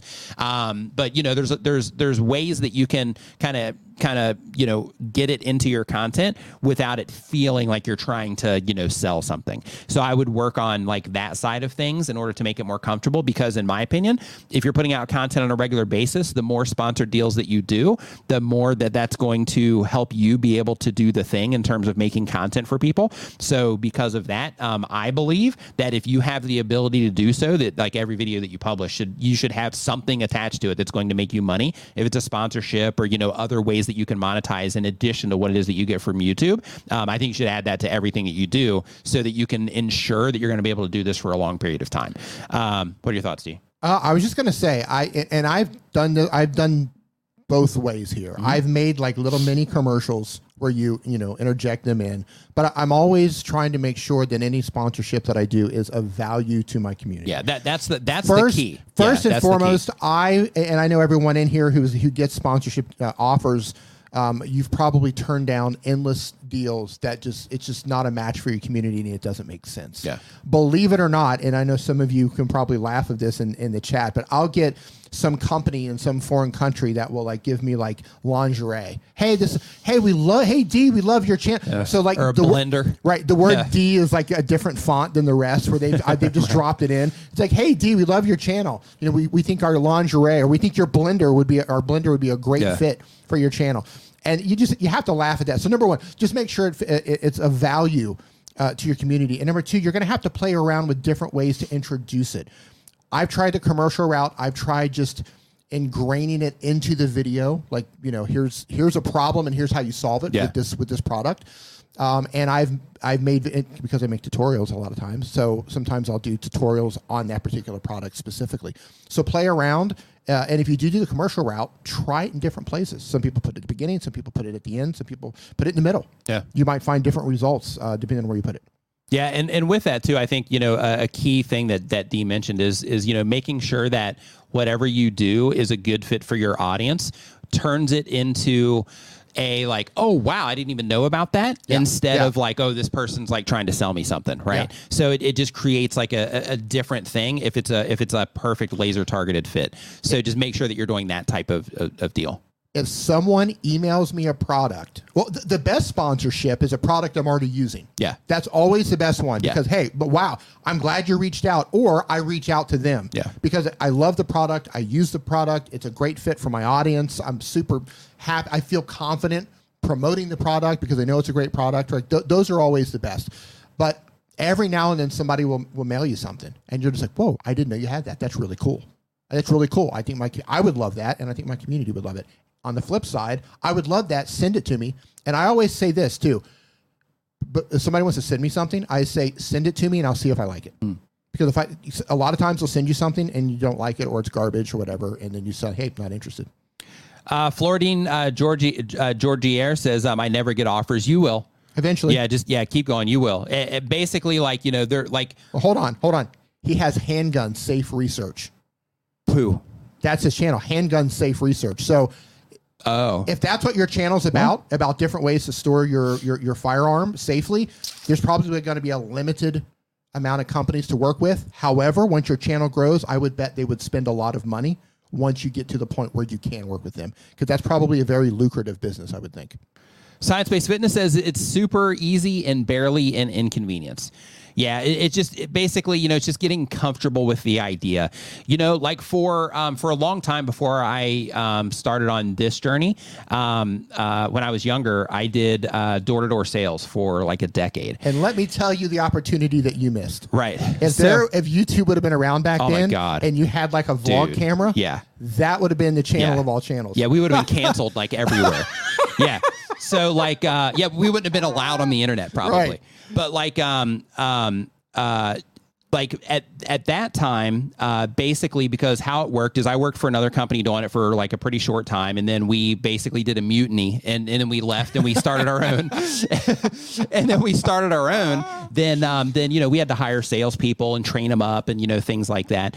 And part of the thing is like during the interview process, um, you know people would be like, well, you know I'm not really comfortable with that and all of that. So I, I think when it comes to YouTube, I and, and doing sponsor deals and things like that, um, I think it's also just getting comfortable with the idea that you know sponsorship is a way that it like it's not something that you're like cramming down people's throats so to speak. It's more like okay um, Value, if, if it aligns with what it is that i'm doing and it'll add value to them then i'm actually doing people a favor by letting people know that these things are available right? Um, so because of that you know i think that some of that will come down to just a shift in your mind state or your mindset um, to where you just see it in a different way to kind of help you approach it and be a little bit more comfortable about it. And then once you do that and you and you start thinking of it in that different way that's where it can open you up to be more creative about like okay so this is going to be a great fit for my audience. Now how what can i do that will be like super fun for them and will also you know be a good way to to highlight this brand? Like how can i you know how can i get that into the video? For example, today's show is brought to you by StreamYard. and TubeBuddy. And even if you're not And a live, Nimmin Live. and Yeah. even if you're not a live streamer, this is a great cup. It's It is really a great, cup. Yeah, go it is buy a great the cup. Yeah. Go buy Go to this. the merch store and get the cup. Go Yeah. get the cup, even if you don't use StreamYard. This is such a great cup. so good. Yeah. I s- Um, I fully stand behind this product. Hey, um, Angie's Wigs and Beauty. Yeah. Um, did you, if you um, put it in there, then Doug, if you could check that out, that would be super helpful. Um, if you could uh, check that for Angie there for access to the uh, to the group. And can someone back me up? Who has this mug? And on a scale of one to ten in the chat, just like one being like I threw it away, ten being it's the best cup ever. Type that in the chat. I'm giving I'm giving it a uh, an eight point nine. That, that's a pretty I'm- low rating. I figured No, that'd be I'm- at least I'm- in the nines. I'm hard on mugs. Okay, okay. I'm a really hard person Okay. to please when it comes to mugs. All right. Yeah. Eight point nine. Yeah. Teetering on nine. I, I think the I think the, the the downside of that would be taller. If it was taller, Yeah. I think that would That's- take it to a ten. Yeah. If it was taller, that would also give the handle a little bit more room to breathe there for your for your uh, for your fingers. Yeah. So see- and then you'd be able to put more coffee in there and See? like yeah, it would take it. 8.9, Yeah, I right? get it. Okay. Mm-hmm. If this were big enough for four fingers, but it's not. yeah, and more of a square instead of a of a round thing, and then that would get your fingers in there. StreamYard, listen up. Yeah. Go ahead. More of a square handle? No, I don't know. I don't know about that. I just need like a four. But if it was square, it'd fit. You'd be able to fit more fingers in there because Okay. yeah, because the that curve kind of cuts it off a little bit. yeah, um, yeah. So I want four fingers in here, and I want it a little bit taller. We're getting to the root of the of the of the serious things here. Yeah, uh, like right. this this is what's going on. Like Yeah. this is what's really important. Okay. Streamyard, listen up. So Go With Us is the uh, is the next channel. Um, next up, we've or I'm sorry, Go With Us is the channel. Um, they do restaurant reviews. The goal of the channel is to make YouTube my full time job. And the um, question is, hello Nick, uh, will you uh, what structure do you recommend that restaurant review videos should have, and how to use storytelling in them? So if you're doing restaurant reviews, basically the very first thing you have to do, of course, is like you know set up the review itself. Right when they first come into the video, let them know what it is that you're going to be reviewing, maybe the very specific things within that video that you're going to be uh, reviewing, and then take them, you know, into the review. On the storytelling side, you can actually build the entire review around an experience that you and a friend is having, or your significant other is having, or something like that. Um, to where it's like, hey, you know, I wanted to go here because we saw they had all these good reviews, but they said, you know, this, so we're going to go there and check it out. Supposedly, this is the best thing on the menu, so they're going to try that. I'm going to try this. Um, I don't even eat that, but I'm going to try it anyway. But I think it's probably going to suck. But we're going to, you know, go through this and see kind of how it goes, and then basically just make the story part of it between you and the person that you know that that goes with you. Or if you're doing it yourself, just do a similar idea, um, but just apply it to you, you know, by uh, by itself. I'm urban, I'm urban, urban American homestead. Is that? I'm, I'm just focused on the cup over here. You're like I'm urban. Uh, a bourbon. Uh, is there a monthly subscription for StreamYard? The answer is yes. However, there's a They link a free down below. Yeah. You can stream for up to 20 hours per month, totally free. Yep. So you can test it out. Test it out and see if you like it. You can stream for free. There are limitations. It's 720 and they've got a little logo up in the corner, but test it out. It's free. You Yeah. can stream totally for free for 20 hours a month. And if you like it, uh, you can upgrade. Yep. That's Um, what we're streaming on right now. Everything we're doing the stream with is is done with StreamYard. Yeah. That's how we're putting the comments on the screen uh, and, and switching the things around. Yeah, another bonus too is they they record everything in the background too. So once your Yeah. stream is finished, um, you have a version that you can download. So you can, if you're going to like repurpose it or re-upload it as a video or something like that, you can uh, you have that available. Yeah. Um, let's see here. So I had uh, another one. Okay, so really quick. Um, Tariq Patrick, biblical prophet, says, "I live stream my Bible study. Any suggestions?" Um, absolutely. When when if you're live streaming it, just make sure that you're packaging it up from the outside um, as you know, like a Bible study, so people can clearly see that. So that if YouTube recommends it to somebody that's interested in participating in something like that, they can clearly see from the thumbnail that it has something to do with you know the religion, and then from there, just try to write, you know, some type of compelling title that's informative, and then you, know, of course, would compel them to come and participate. But um, another thing to make sure that you're thinking about is when you're live streaming, you have the moment while you're live, like we are right now, but then you also have the replay. So if you're live streaming your study, then you'll have people that are going to come and participate live, which you know is great. Um, but then you also have to make sure that you are structuring things in a way that makes sense for people when they do come back in on the replay as well. So, for example if you start your stream and you're just sitting there kind of waiting for people to show up and all that, maybe you, you know, talk about a bunch of other things that aren't really related to what somebody that would click on your study would um, expect to see if they were going into a video. Then in that particular case, they're probably going to abandon that video relatively quickly. But if you start your live stream, you're like, okay, today, you know, this is what we're going to be doing. Um, you know, we're going to be doing this study. We're going to be going through, you know, these passages or whatever. Um, and you tell them exactly what it is that you're going to be doing, then they're going to get the information they need on the way in so that even if it's not live and they're watching it on the replay, they can still get an idea of what's going on and then decide to, you know, hang out and listen to the rest or not. Um, another thing to make sure that you are thinking about when it comes to live streaming is, um, you know, make sure, especially if you are doing something, you know, like your Bible studies, make sure that um, that people can hear you clearly. Um, if you are showing them anything, make sure that there's also enough light on that thing that you're showing them so that the quality of the content isn't a distraction to their experience. It doesn't mean that you have to go out and buy any fancy cameras or you know anything like that. It just means that you need to make sure that things are good enough that if somebody comes in, they're not like, "Hey, this is great, but man, I just can't take this audio. I got to get out of here. I can't even hear what the guy's talking about. I got to leave." Um, so just make sure that things are at, at that point, um, and then you should be good. But make sure you check out the replay, or not check out the replay, but make sure you always consider the replay because even though if you only stream for 30 minutes or let's say an hour, that content is going to live on YouTube until you know YouTube goes away. So because of that, you want to make sure that you have uh, you know that you set it up in the way to where if people are coming on the replay, they can enjoy it as well.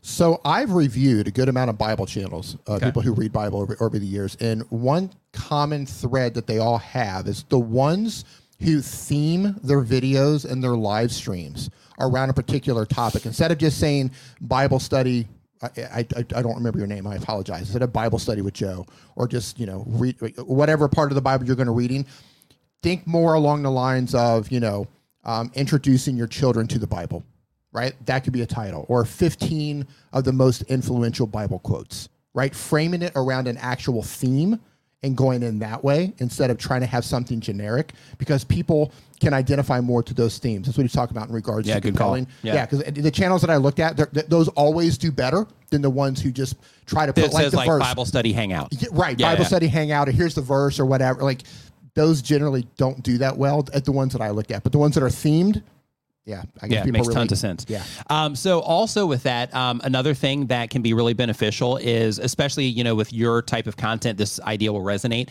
So another thing that's really important when it comes to like growing an audience around something like that is make sure that you are doing it on a routine. So just like you know, people wake up and they get ready and they go to church on a Sunday, um, and because they know that you know the the church starts at like this time and all that, so they got to be there at that time. Um, do that same exact approach when it comes to your content and say, okay, every week or every day, I don't know how often you're you know putting them out there, but you know, say like, hey, I'm showing up here at these times, um, you know, like all the time. So if it's every you know Sunday, if it's every Friday, if it's every whatever day or every you know several days of the week, just make sure you pick those days and times and that you always show up to those days and times because over time, oh, you do it every day. So yeah, so make sure that you're showing up every day um, because then people will start to be able to rely on that to where they can come in and they can have somebody else that they can you know do their studies with. Valeria uh, Valera is our uh, next channel here. They have a reaction channel. Uh, the goal of the channel says I'd like to be able to uh, support my family. And the hey, really quick, everybody, if you're enjoying this um, so far, make sure that you give it a thumbs up as well. And if you are just joining us, Down below. we're talking about everything related to uh, we're talking about everything related to YouTube. And the questions that I'm asking are from the form that is listed down in the description of this stream right now. So if you have a question, go down there and put your question in the form, and um, we're going to try to get to it on the stream today. So because I'm answering them in the order they're received, and we're trying to get through them quickly. Um, so this channel's a reaction channel. The goal of the channel says I'd like to be able to support my family. Um, question is, um, I want to make videos reacting to all kinds of things: food, hotels, clothes, and more. What are the best practices that you recommend for that type of content, and how to make it as interesting as possible? So when it comes to reacting to all kinds of things, um, one thing to think about is a foodie might not necessarily be a traveler. Somebody that's really into fashion might not necessarily be a foodie. Um, somebody that's into travel might not necessarily be into fashion and so on. So, because of that, what you want to think about is you want to put content on your channel that if somebody were to watch it, that the next thing that you publish, they would also be likely to watch based on their interests. Um, and then the video after that that you publish, they would also be likely to watch based on their interest. So, what I recommend that you do is you start thinking like, okay, um, so the people that travel and that would be interested in hotels people that travel typically also will get into like food and things like that. You know, in the places they go, they like to try you know different cuisines and stuff like that. So it's like okay, so um, if I'm going to be t- reviewing all these hotels, then maybe food would be a good crossover for that. And then start also thinking about other things that travelers are into that you would be reviewing. So then that way, your channel could be a destination for people that are interested in like that type of you know travel review content. Um, and then on the other side, if it's like, hey, you know, I want to do like you know clothes reviews, then in that particular case, on like you know clothes reviews, accessory reviews, and anything kind of like you know fashion or whatever related there um, would be like the path to go. But at the core of it, though, the thing that you got to think about is when it comes to YouTube, yes, you can put out variety content. That's perfectly fine, but the idea for growing a channel faster is to think about okay I'm going to be making this type of content that is going to become a destination or a re- my channel is going to become a resource for this type of content for a viewer that's interested in these types of things. And then you want to make sure that you're putting out content to where they can watch every single video and enjoy it or most of the videos and enjoy them. So what that would look like is you would start publishing videos to where you would think of it through the lens of okay all the content that i have on my channel right now starting from today all the content that i'm going to be publishing on my channel would one person that's interested in you know this video would they also be likely to be interested in the next like five videos that i publish? Ultimately what everybody wants on youtube is they want to be able to make whatever it is that they want and they want people to respond well to it and they want them to be the niche. Um, however that can work out for you long term once you grow an audience but you need to make sure that you're thinking that people don't know you until they click on your content. So you want to make sure that the audience that you are growing that you bring them in on a regular basis based on things that they are interested in so that they can get to know you over time so that down the road when you're like hey let me start you know doing some clothes stuff then you'll be able to have some of the people that are interacting with your regular content that will also respond well to that be you know in terms of you have that larger number of people interacting so that some of them will you know also you know enjoy that content just because one they like the subject matter but also um, because you know they just like you and like your content and all that. Um, so i would start now on focusing on you know a, a very specific viewer that you're trying to reach. Honestly you always want to do that but to you know kind of express this idea start now on you know tar- targeting a very specific type of viewer with a specific type of content. And then down the road once you grow your audience that's where you start experimenting with branching out and things like that Man, that was a mouthful. Yeah, and, and this is a really good a really good suggestion. So Angie's uh, Wigs and Beauty here, um, she says, call your clothing reviews travel clothing. That's a great way to wrap that in. So like, um, you know, uh, in that case, like if you're doing hotels and then you're doing like you know, um, you know, food, then in that case, if you're going to review clothes, then review clothes that people use for you know travel. You know, things that are a little bit airy, things that are easy to clean, things that dry quickly. You know, that kind of stuff. And then you know, it starts becoming a resource for people that are into you know that that like to travel. Thanks for that suggestion. That's a great suggestion. Um, so next up, we've got um, uh, uh, Cole Bay Official. Cole Bay Official uploads every other day. Um, the type of channel is about my life, and the goal of the channel is to have people enjoy my videos and to make some money on YouTube so I can help other channels. And the question is, what should I do to get monetized, and how can I grow my channel? Um, so when you are growing a YouTube channel, um, the first thing to think about is all the stuff that I just told the last question there. Um, because when you are starting a YouTube channel, I mean, okay, if, if, you're if you're first starting a channel and you have no idea what it is that you're supposed to do, one of the things that YouTube recommends is they recommend that you just make content about things that you absolutely love and are passionate about. And then if you have you know one of those videos take off, then you start leaning in the direction there because you know the the, the you know the right people are responding to your content. Then you start kind of chasing that and you start following the audience with that. Um, but if you're like, hey, I know what I want to do, um, then in that case, start saying, okay, um, this is what I want to do. This is who I'm making content for, and then just make sure every video that goes on your channel is serving serving that very specific audience that you're trying to reach. Um, and then in terms of like you know getting monetized, that's going to come down to learning how to get people to respond well to your content and enjoy your content. Um, and you know, just as a heads up, you know, for everybody here that's getting started on YouTube, um, you know, there's a reason that every single channel on YouTube isn't a gigantic YouTube channel, and it's because you know it's it's it's hard. It's not an easy thing to do. Um, so when it comes, you know, if you're somebody that's just coming onto YouTube and you're just getting started, um, if you're just uploading videos at all, you're way ahead of tons of people that want to do YouTube, but they don't have the courage to do it yet. Um, so like you're already light years ahead of them, Or But they don't have the but- gear. or, they, don't have the gear. Yeah. But from there, then you have to start thinking, okay, I'm uploading videos. What do I actually want to turn this channel into? What do I want to be known for? What type of value do I want to, you know, put out there? Because there's going to be people from all over the world interacting with my content. So what kind of value do I want to put out there? And what type of content is going to help me put that value out there? And start, you know, kind of going through those types of thought experiments um, until you can figure out, you know, what it is that you would love to do um, so that you can, you know, just publish content around that. But at the end of the day, um, when it comes to YouTube, you got to learn how to get people to click on it, obviously, unless you're using YouTube Shorts. Then you got to learn how to hook them. Um, and then once they click on it for long form, then you just have to learn how to create content that people really enjoy. It's not like a magic button that you hit. You have to learn your audience and learn what it is that they respond to. Um, and you just have to learn how to design content in a way that people, you know, enjoy that content. And when you do, then people will, uh, then people will participate in what it is that you're doing, I will not be participating in that. especially D. Yeah. Um, Sam the Hammerman, love the channel name, says they have a gaming channel. It's a Call of Duty channel. The goal of the channel is to create engaging content um, and make an impact in the toxic gaming culture, specifically Call of Duty. Um, question is how to script a video. Um, most often, I have a very rough draft of ideas going into a video and points I want to hit, but would like to dial in my scripting my videos in more detail. Um, says, I guess the question would be, what is the best way to start scripting videos? As I don't necessarily have a set way to do it. Also, thank you guys for answering the question I had last time on short usage. I gained a lot of clarity. Um, so, um, uh, glad that you got value out of the last question.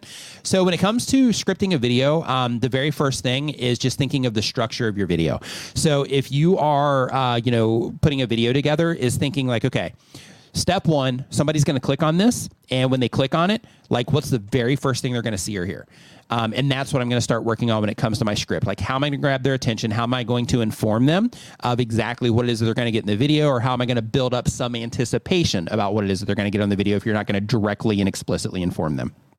And then from there, just start taking the natural flow of, okay, then, you know, this is how I'm going to explain to them or show them or kind of suggest what's going to be happening in the video.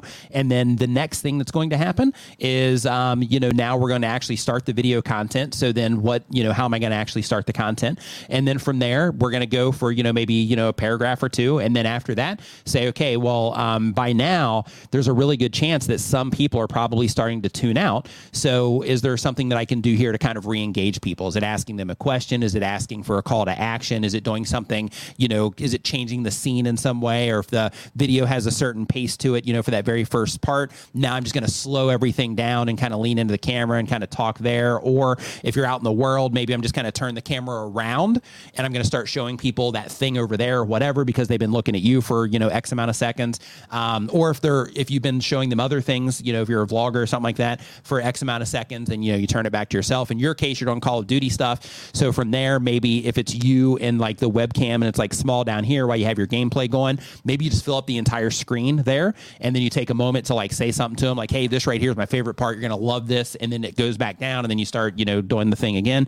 But it's just those little interruptions. But as you're writing your script, you want to make sure that you write those things in, so when you're putting the video together, you can, you know, make sure you do it. And then as you get to the very end of the video, the next thing that you want to make sure that you do is um, is you always want to make sure that you're setting up that next click click to watch on another video. So what happens is content creators very often will let the viewer know that their video is coming to an end. So as soon as they do that and they start saying they start saying things like hey if you enjoyed this video make sure you subscribe and blah blah blah. Or and that's why i think that or that concludes our journey to this or that's how you do this in call of duty. Then it starts letting people know like hey the video is coming to an end. And then people will start clicking away. So before you start doing that stuff you want to make sure you're trying to um, you know hand off to the next video that they're going to watch recommend that video even sell it a little bit um, for them to you know click onto that next video to watch more of your content. Um, but in addition to that there's also tools that can help you get started. So Tube Spanner, for example, you hear me talking about Tube Spanner all the time. Um, Tube Spanner has an AI script writing tool, and inside of Tube Spanner, you can have it write a script for you, and then you can say, uh, you know what, I like this part, um, I don't like this part, not a big deal. Let's take that out, um, and and you can just start like cherry picking ideas. Like, okay, maybe I'm going to use you know part of the script, or maybe not. Maybe I'm just going to use it for inspiration, and then I'm going to just see how this structured it, and then I'm going to kind of use that as kind of a guide of how I'm going to put my information together.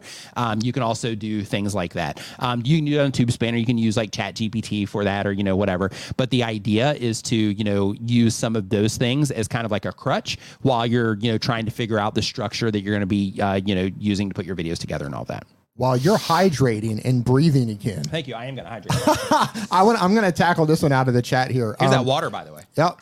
Okay. Smell it. Smell it first. Yeah. Make sure it's water. That's fine. Oh my goodness, you're brave. Okay, so uh, Bill asked a great. Oh my gosh, what'd you do to this? No, I'm just kidding. I'm just kidding. I said make sure it's water.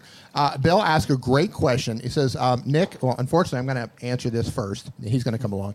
He says, I'd love to modify my home office to double as a studio. Any suggestions? Mm. My channel. I did that at home. Yeah. My channel is six days old, eight subscribers. Congratulations, Congratulations. by the way. Yeah. 248 views and 9.6 hours of watch time. I'm job hunting career. I'm a job hunting career coach recruitment. Okay. First thing, I want everyone in the chat right now to type in the chat when you think job hunting career coach, what sort of environment? Home you, office. you think home office, Yeah, yeah. right? But I want everybody to type in the chat. What Yeah. are you thinking when you think a, a career coach or a job hunter? What do you think Bill's background and surroundings should be? It should definitely be a home office. It should definitely look like a- Bookshelves, kind of lots Yep. of books, something like that. Yep. Exactly. I don't think you have to overdo it with this. Here's what I would tell you to focus on because I think your camera and lights. camera and lights and audio audio, yeah. and audio. So I had if you're not familiar with with lighting bill, if you go to the StreamYard YouTube channel when this when this stream is over, go to the StreamYard channel, you're going to have to look through their library of videos. You can probably sort by most popular. I made a video on their channel, and by the way, there's other videos that can show you how to do this, but I, I made one that was fairly popular over there, where I teach you how to do a basic two and three lighting setup. And it's really basic setup and it gives you really good lighting. So if you're not familiar with lighting, watch that video or watch any YouTube tutorial on how to do um, minimal lighting and learn how to get good audio. There's a lot of tutorials on that. Nick, I don't know if you have any videos on audio. I just dropped the um, D's video that he was talking about. I just dropped it Okay. into the chat for you, Yeah. so you're good there. I accidentally grabbed the link at the 22 second mark, um, but you can, you know, of course, back it up there. Yeah, so that particular video, uh, it was when the world shut down and I was stuck in another country and I had to make do. So I was in an Airbnb and I just ordered a couple of li- tiny lights off of Airbnb to make to make the room look a little bit better. So you don't have to buy those lights, but it's just showing you how you can use the lights to make your setup a little bit better.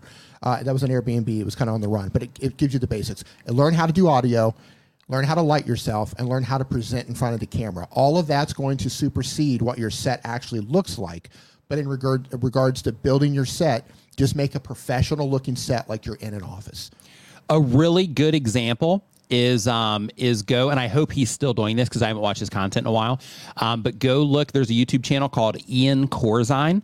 Um, I'll actually I'll actually Yeah. pull him Ian's up too. great. They did a Eagle Beagle? fantastic. or illegal beagle legal beagle's good too Or Uh, Legal Eagle. Legal Eagle. sorry yeah, with with Legal Eagle. Ian's, the cool thing about um, about Ian's content, as long as he's still doing it, I'm going to hover over here. Yeah, he is kind of. He's changed it a little bit, um, but some of his older content, um, he basically he would even color match his clothes to look well in his studio environment. So he's he's changed a lot of that now, and he's a lot more like casual now because he has like a big channel now. But the um, back in the day, um, he really presented his content in like an ultra professional way. So you know, one thing to think about when it comes to like your set design is is everything that people are going to see in the frame is going to uh, you know represent you in some way. So just make sure that you are being intentional about what it is that people are seeing which you know you obviously are because you're asking this question but just make sure that you're being intentional about what it is that people are seeing. Um, that that's why you see a lot of content creators will have you know either like uh, you know like uh, memorabilia about movies they enjoy, or maybe like bookshelves with books they enjoy in the background, or if they're a gamer, maybe they'll have certain you know things related to games in there, like a certain vibe for their videos, you know that that a lot of gamers use, you know those types of things. So just when you're putting it all together, just think like, okay, if people you know have this, they're going to be making uh, their own judgments about me and what it is that I offer based on what it is that they're seeing here in the background. So because of that, I just want to make sure that I'm putting the right stuff in here. Um, but you don't want to get like too like uh, be intentional, but don't get like paranoid about it. So for example, if you're like, you know what, and I'm just using this example. I don't know if you're into this or not, but like if you're like, hey, um, so I'm helping people find jobs. I want to present myself in like a you know professional way, but man, I really love Star Wars, and I would love to have just like you know this little Star Wars you know Lego thing that you know me and my you know whoever built, um, and I would love to just kind of have that in there somewhere on the Then- shelf in the background. then a little Easter egg, a little Easter egg in the back, right? Right. In, in that case, like put it in there because, you know, those types of things are also just personality items that kind of give people a little bit of, you know, insight into you, even though that might be their first time, you know, being introduced to you. So um, when it comes to your set, you can do those types of things um, as well. But really focus the most on just trying to, you know, make Oh. Yeah. everything look good And sound good, um, yeah. and sound good. And Yeah. if you can do that, then everything else that's going on in your background, because I'm guessing if you have a home office and you're working in there, then you know it's probably like a decent office. So just uh, you know focus on you know I just I just want to make this like look good, and the way that you do that is just by having a camera in front of you and then putting I, the we, we put that a, a link to that video in there. So in terms of lighting it, that that video will help you. and and and look around. You know, spend some time on YouTube. Look at the bigger channels that are doing what you're doing. Look at what maybe lawyers are doing, and look at their backgrounds. And look for, look at the look at the videos and the channels. When you look at them, they kind of give you a, a sense of trust, right? They give you a sense of trust. They give you a, a sense of authority. That's that's what you're going for. from you know how how you're dressed in that sort of situation, what your background looks like, how you communicate uh, with your audience. So just look at who's dominating in that niche and and go that way. For example, for what you're doing, Bill, like a set like this wouldn't work. Right. This doesn't work for what you're doing. Yeah. Yeah. All right. So Foot Doctor Zach super chat says, um, Hey. "Nice to see you guys streaming What's together." Zach? D, how's uh, being back? Uh, it's been interesting. Nice to see you in here, Zach. Yeah, Zach. I hope you're doing well, man. Yeah, it's been interesting. I, I, I, I, it's been awesome being able to hang out with him again after two years of not being able to hang out with him. But yeah, it's uh, it's it's been interesting. I'll leave it at that, man. It's been interesting. I love it. I think it's great. Yeah, you didn't ask me, but yeah, I, Yeah. I, I love it. I think it's great. Yeah, yeah. It's great hanging out with him. So uh, next up on our list here, we've got uh, let's see, we've got Camp Brood. Camp Brood says they've been on YouTube for a year or more. They do hiking and camping in national parks. The goal is to get better at storytelling and help others. And the question is, if I use readily available content I find on the internet, for example, dad jokes in my content, will I be okay using those jokes without having to cite or reference the website that I got it from? How to make sure I'm okay and not using material illegally? the way to 100% with 100% certainty to make certainty to make sure that you're using something legally is to purchase it or to get the license to use it in some way. I, are What? people jokes? what? Are, are jokes? Oh no no no no! I'm, I'm just saying like you know for just random stuff because Right. he just said available content that I find on the internet. Yeah, so yeah, I'm just yeah. getting You that wanna- clarity there. okay, you don't wanna do that. Um, in terms of you know like jokes and things like that that you find on your internet or, or that you find on the internet. So one thing that um, that can happen is I know like you know comedians and stuff like that they do kind of like own their jokes and you know that kind of stuff. So you know there might be something there, but um, when it comes to like just random common dad jokes that you would hear, like um, you know like oh that's hand or, or phrases like that's handier than a than a pocket on a shirt or you know something like that, um, then in that case you know I think you'd probably be okay there. But in terms of making sure that you're not using material illegally, um, getting permission from the you know um, original you know or not the original but from the owner of that is the surefire way to make sure you're in the clear. But what you're talking about specifically is such a nuanced things in terms of like, hey, this, you know, commonly known dad joke, right? If it's in the public like that, you're probably okay. Um, but you know, I with that particular one, like I don't know the you know copyright laws around like you know being able to use like dad jokes, for example, from the internet. So I wish I could help you more with that. Um, but you know, I'm not 100% sure on that one. D, what do you think? Uh, what was the question? I was looking at up another question here. So let's For just do Little it. Miss Let's just do it. I got your question next. Go Let's ahead. do it in a scenario. What was so, the question? So, so, so let's do it this way. Um, so let's say that I give me was the question. Let's say I was wanting to add a dad joke to Okay. one of my videos, and I just hopped on uh, YouTube or not hop on YouTube. I hop on Google and I said, um, you know, give me a list of dad jokes. Okay. And it gave me a list Chat of dad GTP. jokes. Chat GPT, that's fine. Or Okay. or just Google from some random blog because Or that would be a Danielle. little bit more. Or Danielle. Yeah, or Danielle hits up Danielle. but but uh but let's say that it, it was like, hey, you know, uh, give me a list of dad jokes, and then it shows some blog, and on that blog it has this list of dad jokes, and then they took one of those dad jokes and set it on their channel. Okay. What do you think? Do you think that would be safe or not? I, I, uh, well, I, Right? That's that's, that's well, kind of like, well, Here- I don't know because it's on the blog. the Is it, is it original? Here's the or is it like is it something original from somebody, or is it something that like everybody just kind of says? Or The- yeah, that's tough. like, I've, it doesn't mean that it doesn't exist. I've never come across anyone who says I own that joke. Yeah. I'm not, I'm not talking about like. Actually, like I have. stand up. I'm not talking about stand up Oh, okay, comedians, okay, like okay, okay. professional. I'm Okay. talking about like dad jokes. Yeah, knock, yeah. knock, who's there? Right. Joe Mama. You know, I'm Right. not like, Right. right? Like, who owns your Oh, mama great! jokes? I just got a claim. No, I'm just kidding. Oh. I, I'm just kidding. I was, I was about to go in on your mom. Yeah, it was about full on, full on. I was- yeah, right. But like you know who like who owns knock knock jokes? I don't. Right.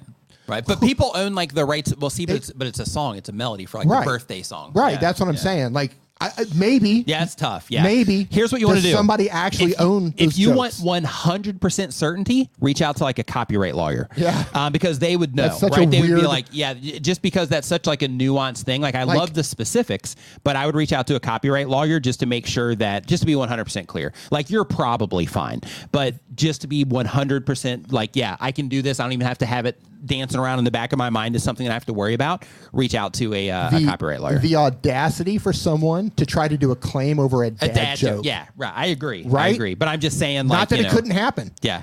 If Rene Ritchie's in here, maybe he could tell us if he's heard of that happening on YouTube. I, Yeah. I, I haven't come across like you know, man gets sued or woman gets sued for you know, illegally using a, a mama joke. yeah. Your mama joke. Right, right. Never- I've never seen that. Okay, uh, Little Miss Curls. I want to tackle this really quick. Okay. Um, the question out of the chat is: I've been on YouTube for three years now, a natural hair influencer and other things. However, I've been stuck at 289 subscribers forever on my channel, and it's not growing. What am I doing wrong? Uh, one of the problems is is the other things that you're adding to the channel. Oh, Being- did you look at the channel? yeah, be a natural hair influence if that's what, if influencer if that's what you're going to do. All those other things that you're adding to the channel at this stage because you you really haven't built an audience yet. So once you get to a stage where you are kind of the niche in addition to the main niche, then it, it gives you a little bit more leeway to be more lenient with the content that you make. But at your stage, if you are a natural hair influencer, every video should be about natural hair. Don't talk about your trip to New York City. Secondly, you need to learn how to make better titles. Thirdly, you need to really work on your thumbnails. Without going into a ton of detail on that, those are those Definitely are work on the titles. definitely yeah. work on the titles. Uh, I would say work on the thumbnails as well. Yeah, take subscribe buttons, stuff like that. Yeah, You don't need any yeah. of that on your thumbnails. Yeah. So that that would be my advice to you, without going too deep down that rabbit hole. Mm-hmm. Stuff for you to research on YouTube. Yeah. All right. Moving on. So uh, next up, we've got a homekeeping channel. Homekeeping channel's goal is to become full time. The question is, can you please tell me how to delete a playlist? As I've duplicated a couple, I can only see the ones that are actually showing on my homepage via the customization, but cannot see the others, which also include private. So. Um, um, in order to find your playlist now, you actually go into your content section. Um, if you're trying to do it like on the back end, oh, he says it's more of a legal question than YouTube, and I'm not a lawyer. Yeah. yeah, it's kind of yeah, yeah, similar. Yeah, that's uh, such a weird- there. Yeah, I've never seen somebody like, hey, I got. Yeah. Can you believe I got a copyright claim for using a, y- your mama joke? right? Like I've never seen Yeah. that. Doesn't mean it doesn't exist, but I've never seen it. Um, in terms of the playlist, if you go into your um, uh, Creator Studio on a computer, and then once you're in your Creator Studio, if you click on your Content tab, then you'll see playlists at, um, at the top of the at the top of the screen there. So you're to see like videos, live, shorts, you know, all of that. Um, but you'll see playlist up there now. So they've moved where you can find that.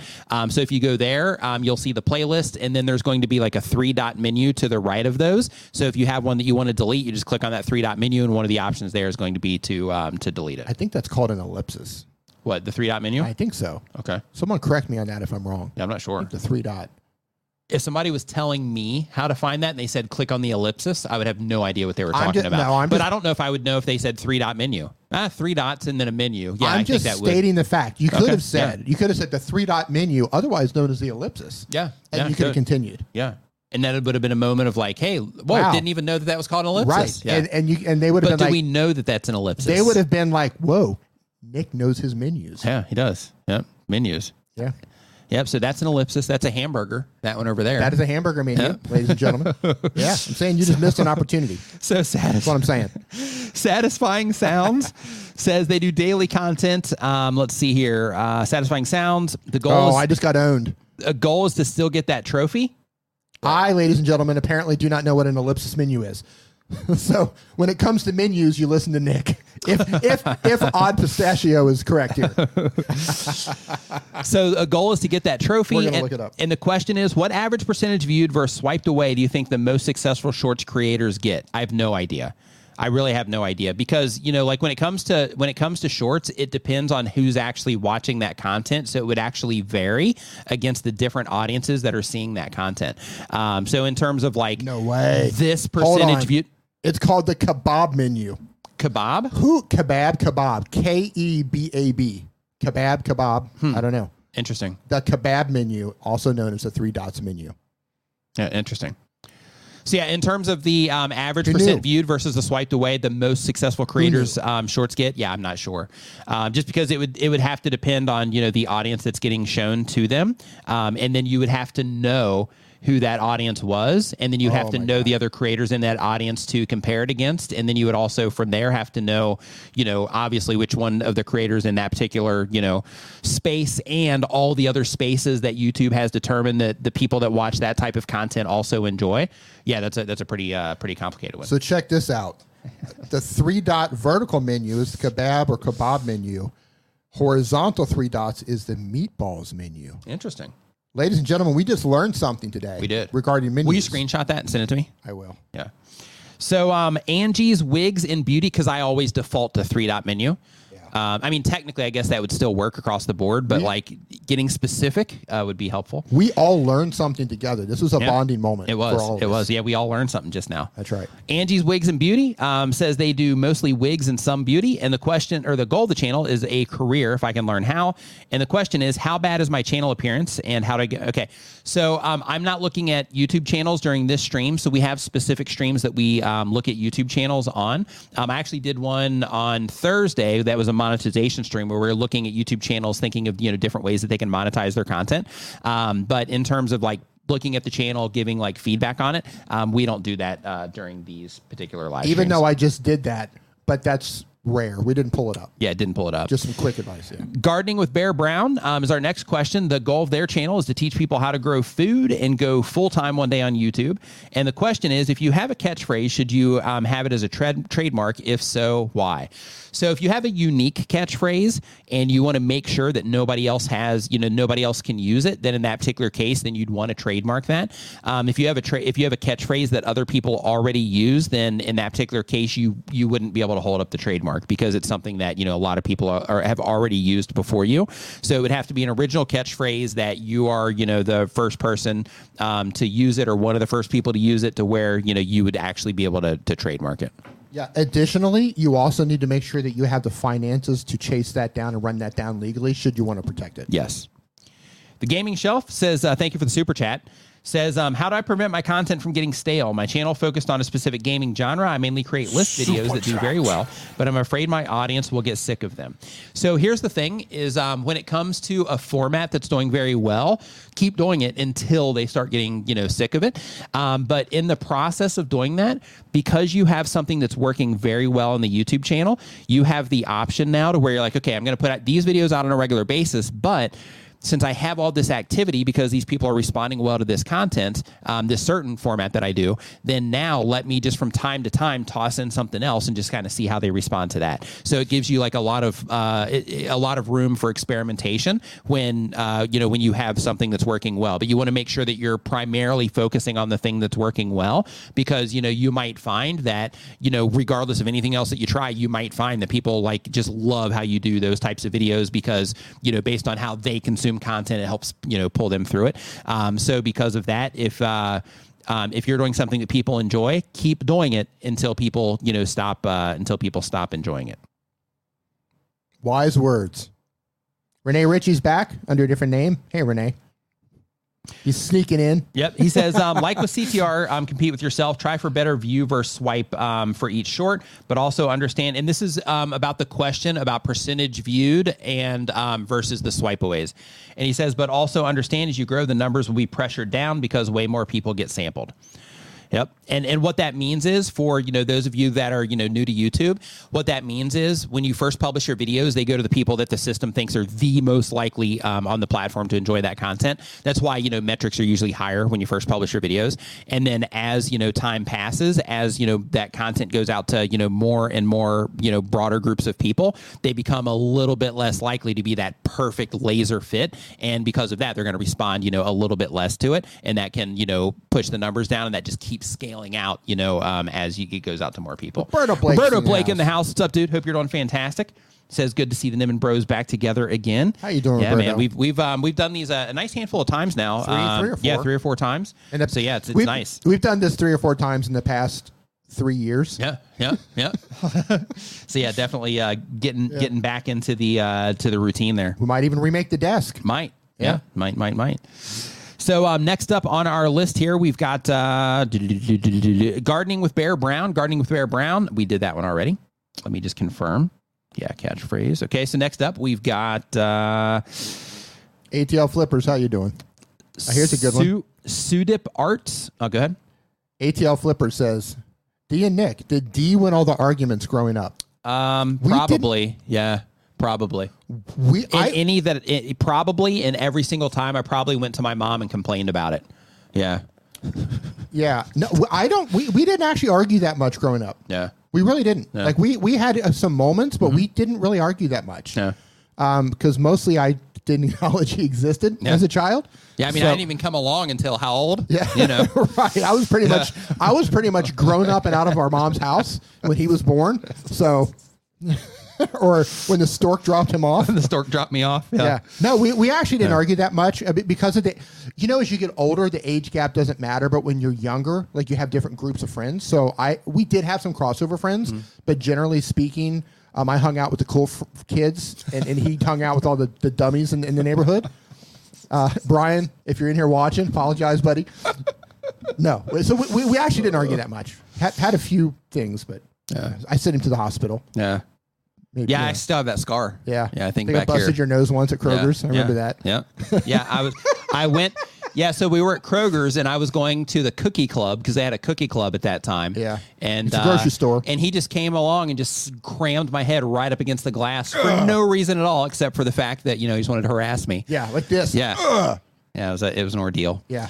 But uh, serious- big brothers do, yeah, you know. Yeah, it's your job. It's your Yeah. duty. Yeah, at that time. Yeah. Uh, Sudip Arts, uh, they have an art channel, mostly anime related drawings. The goal of the channel is to increase my art skills and earn money doing it. Um, the question is, I've been uploading two long form videos and two shorts, um, uh, and two shorts of same videos in time lapse, and I'm getting good reviews from my viewers, but views are still very low.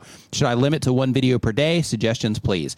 So you're getting a good response from the people that are like you know talking to you in the comment section but what you always want to do when it comes to gauging the response of your videos is yes look at the comments because you know some videos will get more comments than others and there's reasons for that. Um, but in addition to that you actually want to use the the stats of your videos to really get an idea of how people are responding at scale.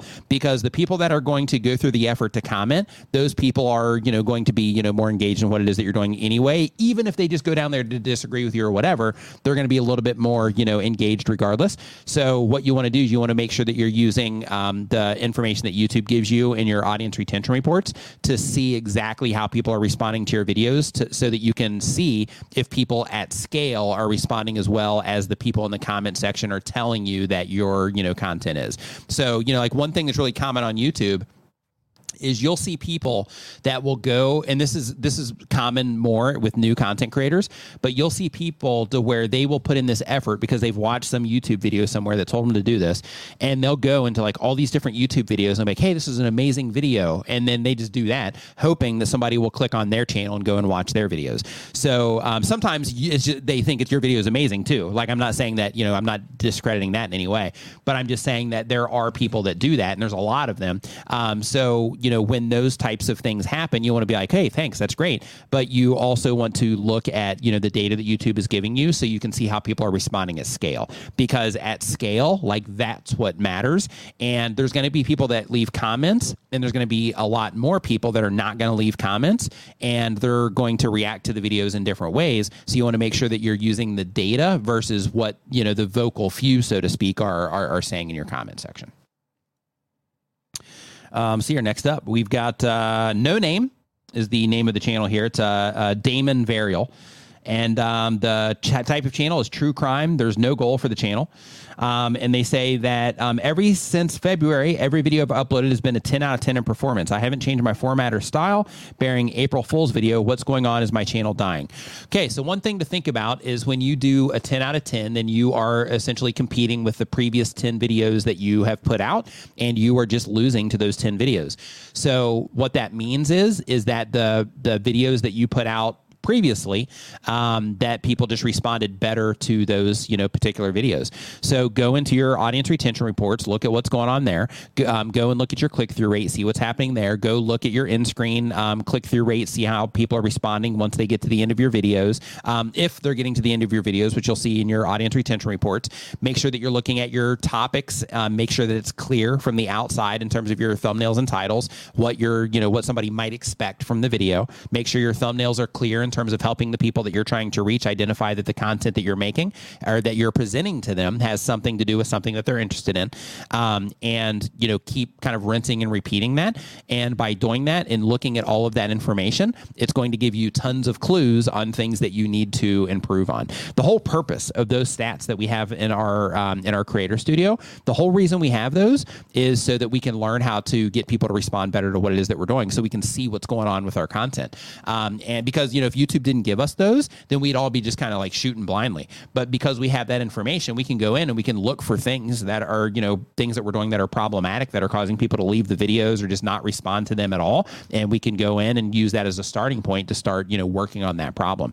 So, you know, right now, if you're getting a 10 out of 10, those other nine videos, you know, they could just be awesome videos. So, you know, they're just, you know, hard to compete with there. But if that's happening every time you're publishing, then in that particular case, yeah, you definitely need to work on some stuff. Um, so I would just go and I would start looking into your analytics and start, you know, trying to figure out how people are responding. But also just look at your topics and like how you're framing those topics from the outside with your thumbnail and title. Because sometimes like your video might be fine. You just might be having trouble getting people to actually click on the videos in order for, you know, to, to, to start getting getting you know that data um, you know on your videos at scale. Yeah, it could be your thumbnail. Look at you know you can look at the data and see what's actually popping on your channel right now. Like what viewers have looked at, you know, what's popular the last 28 days. But I, I think a lot of us have been in the same boat where, and it's it's demoralizing when you upload several videos in a row and it's like 10 out of 10, yeah, or nine out of 10. You're just like, what am I doing? Yeah, it happens. For me, a lot of times when it would happen, I would change the thumbnail, and then that would usually you sometimes have to change the thumbnail a couple of times yeah. to get it to move. Mr. Oldies, uh, thank you for the kind words. Says uh, Nick and D gave me yeah. lots of YouTube knowledge. Forty-two thousand subscribers in a year, one point five thousand a week currently. Much love to you both. High five, fist bump to you. Congratulations on you on on forty-two k subs in a year. That's like no joke. That's like awesome. Like you're doing incredible. So yeah, congratulations I, to you. I, I think they said that they unfortunately cannot be monetized because they're playing old music. Oh, okay. Unfortunately, okay. yeah. aga võidad sure, saadame see. Next question comes from Pet Connection International. Pet Connection International, um, they upload when they have time. They do pet care advice. Uh, the goal of the channel is to share evidence based uh, pet care information to help improve the lives of pets around the world. And the question is it's not a question. I just wanted to say thanks for your monetization live streams. Even though my channel um, hasn't been reviewed, the tips you've shared have been extremely helpful. I followed your advice to add my favorite product section to all video descriptions, and it's made a really big difference to my affiliate sales. I now make sales most days versus once or twice twice a month um, that I was getting before. So thank you. High five, awesome. fist bump to you for hearing that information, for being like, hey, let me watch this, and then hearing that and being like, oh, let me go do that. Right. And then like, you know, and and you know, giving yourself the opportunity for that to play out. So high five and fist bump to you. And I'm like super happy that you, you know, took that information and, and ran with it and that you're, you know, getting the results from it. Yeah, you have to implement the stuff. Yeah it's really easy to watch tutorials or listen to people explain things and absorb that information. And our brains do a funny thing where it's like, hey, I've listened to this, I've absorbed it, therefore I must be like using it somehow. Right. And a lot of times we don't. Right. You just absorb it. You actually have to go do the thing. Right. I, have been guilty of that myself. Same here. Yeah. Uh, playing the mom game is our next channel. Um, the type of channel is decluttering, organizational um, tips and tricks. You're hired. you were hired. The goal of the channel is to get a thousand subscribers to be monetized. And the question is right now, my long form are mostly tips and tricks, um, list type videos, but I do add subtle humor in them as well. At least I think I do. Um, I'd like to start doing some shorts, but the shorts I think are of are just more funny little things about the same content. Both long and short form would serve, would serve the same basic audience, but for different purposes education versus entertainment. Do you do you think it's an okay idea to do that, or should I stick to one or the other? Hope that makes sense. Thanks for doing these live streams. It's really helpful. So yeah, um, as long as the shorts that you're going to do are targeted towards the same people that would benefit from your other content, then absolutely. Um, then then I think it's a I think it's a good fit, even if it's entertainment. So like the example that I've given for this in the past is um, like if I were to make a, like I actually have one. So on my channel, um, on one of my shorts that I have, it it didn't do very well, but um, but it is a short um, about if Alexa was a YouTuber. And in that particular one, it actually it's got like sixty six thousand views on another app, but on YouTube, it, it, it I think it's got like five or something. I haven't watched that. Oh, you haven't? No. Yeah, it's it's it's, it's kind of funny, but the um, but with that funny, particular one, I'll be the judge of that. but with that particular one, um, because it's you know something YouTube related, it's something that you know YouTubers you know could relate to, right? So the the the whole thing is like you know the fact that you're even though it's entertainment, you're putting it out for you know an audience that is into like pets and taking care of their pets and stuff. Like I think that you're still you know doing the right thing there. Another thing to consider is kind of mixing in the other content. um, you know, like, you know, hey, here's like a quick tip of, you know, how to do this with your animal or, you know, whatever. And then having another one that is, you know, entertainment and then have one that's another tip and then entertainment, just so you can start gauging over time which ones, you know, end up performing better. So yeah, so I, I could have done that way better. So I, I jumped the gun on that, and I'll tell you why when you're done. Okay, so I So just wa- short. I I'm just tell you. watched it. Uh, you have a weird sense of humor, dude. So, so what No, I should have seven, eight, almost eight thousand. almost eight thousand. Okay. So what I should have done is I should have when it first started zoomed in on it, shoo, put the sound effect in there. Right. As she's talking, I should have put the text up there. I should have sped her up so she's speaking quicker. Yeah. There were like these pauses in between. I should have cut those out. Yeah. So uh, so yeah, I might I might do another one of those. Uh, Leron Henderson is the uh, next question here. Leron does a tech channel. The goal of the channel is to teach people how to use tech. The question is, how do I use music from Creator Mix in my video? D. You mean how do you get it into your video, or how do you actually use it in your video? Let's do both. Okay, uh, it depends. What, what's the channel about? Um, tech.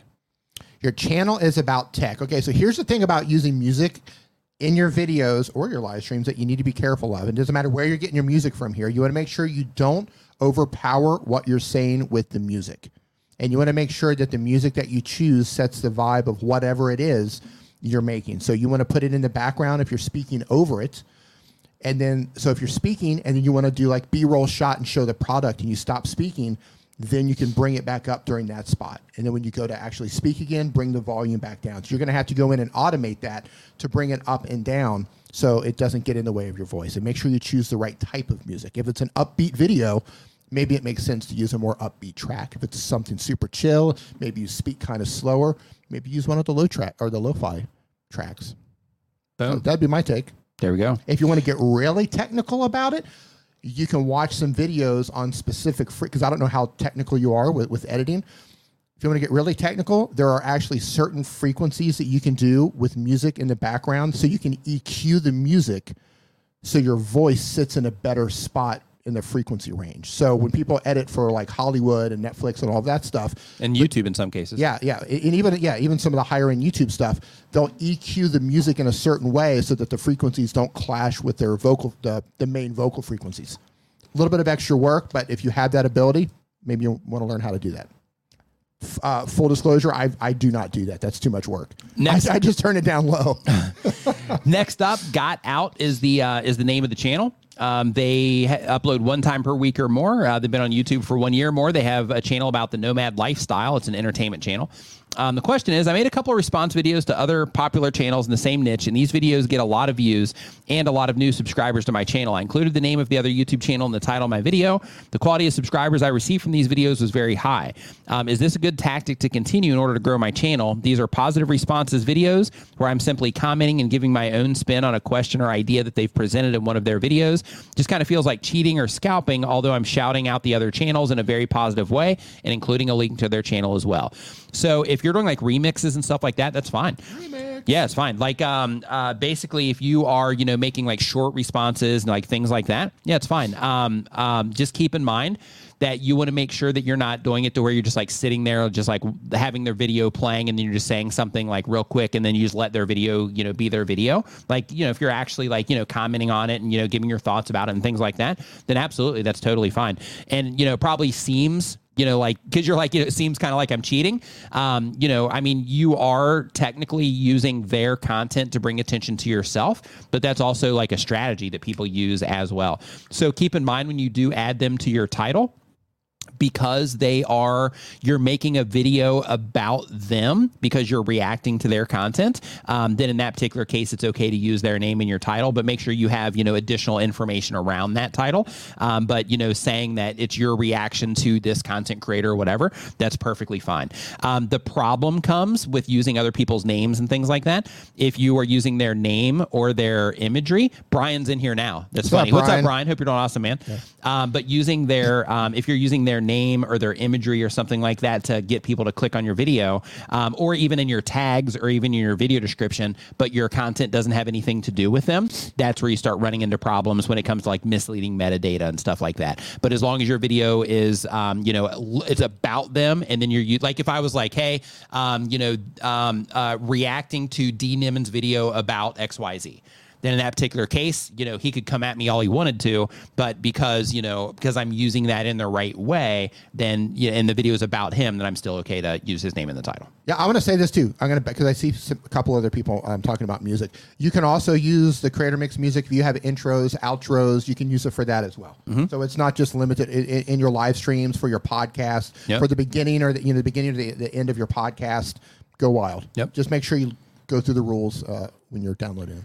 Snacking with Super says almost 90,000 in less than a year for shorts. Ever since the new shorts updates and benefits, trying to get views is difficult now. Why?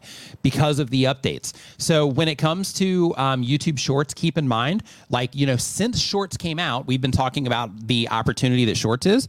And now, because everybody, not everybody, but tons of people are are taking advantage of that opportunity, and they're putting out tons of shorts. And YouTube is also putting they're they're building in features into the platform to make it easy for people to create shorts.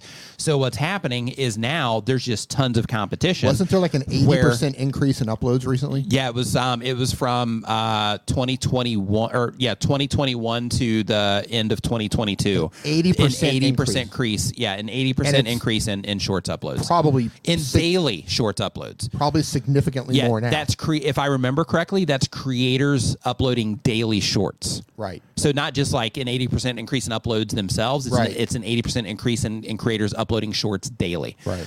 So, um, so you know, there's a lot more competition now, and with anything, you know, like you see this, you know, in in niches, you'll see this too, to where like if somebody's like, you know, the first person or one of the first few people in a niche, then it's relatively easy for them to get traction as long as you know people are enjoying, you know, getting value from that. But then when people start noticing and they're like, wow, you know, this these channels are growing really fast, so I also like doing those things or talking about those things, so I'm going to start a channel like that, and then now they have another one, and for every video that that other channel makes that people decide to watch instead, then that's taking a view away from you know maybe one of your videos that you would have watched. So as competition increases, we have to get better at what it is that we do, and we have to make sure that we're just always being mindful that you know as more people are coming into shorts, the higher quality shorts in terms of how people are responding to them, those are going to keep rising to the top, just like everything. You know, it's how it always works with everything.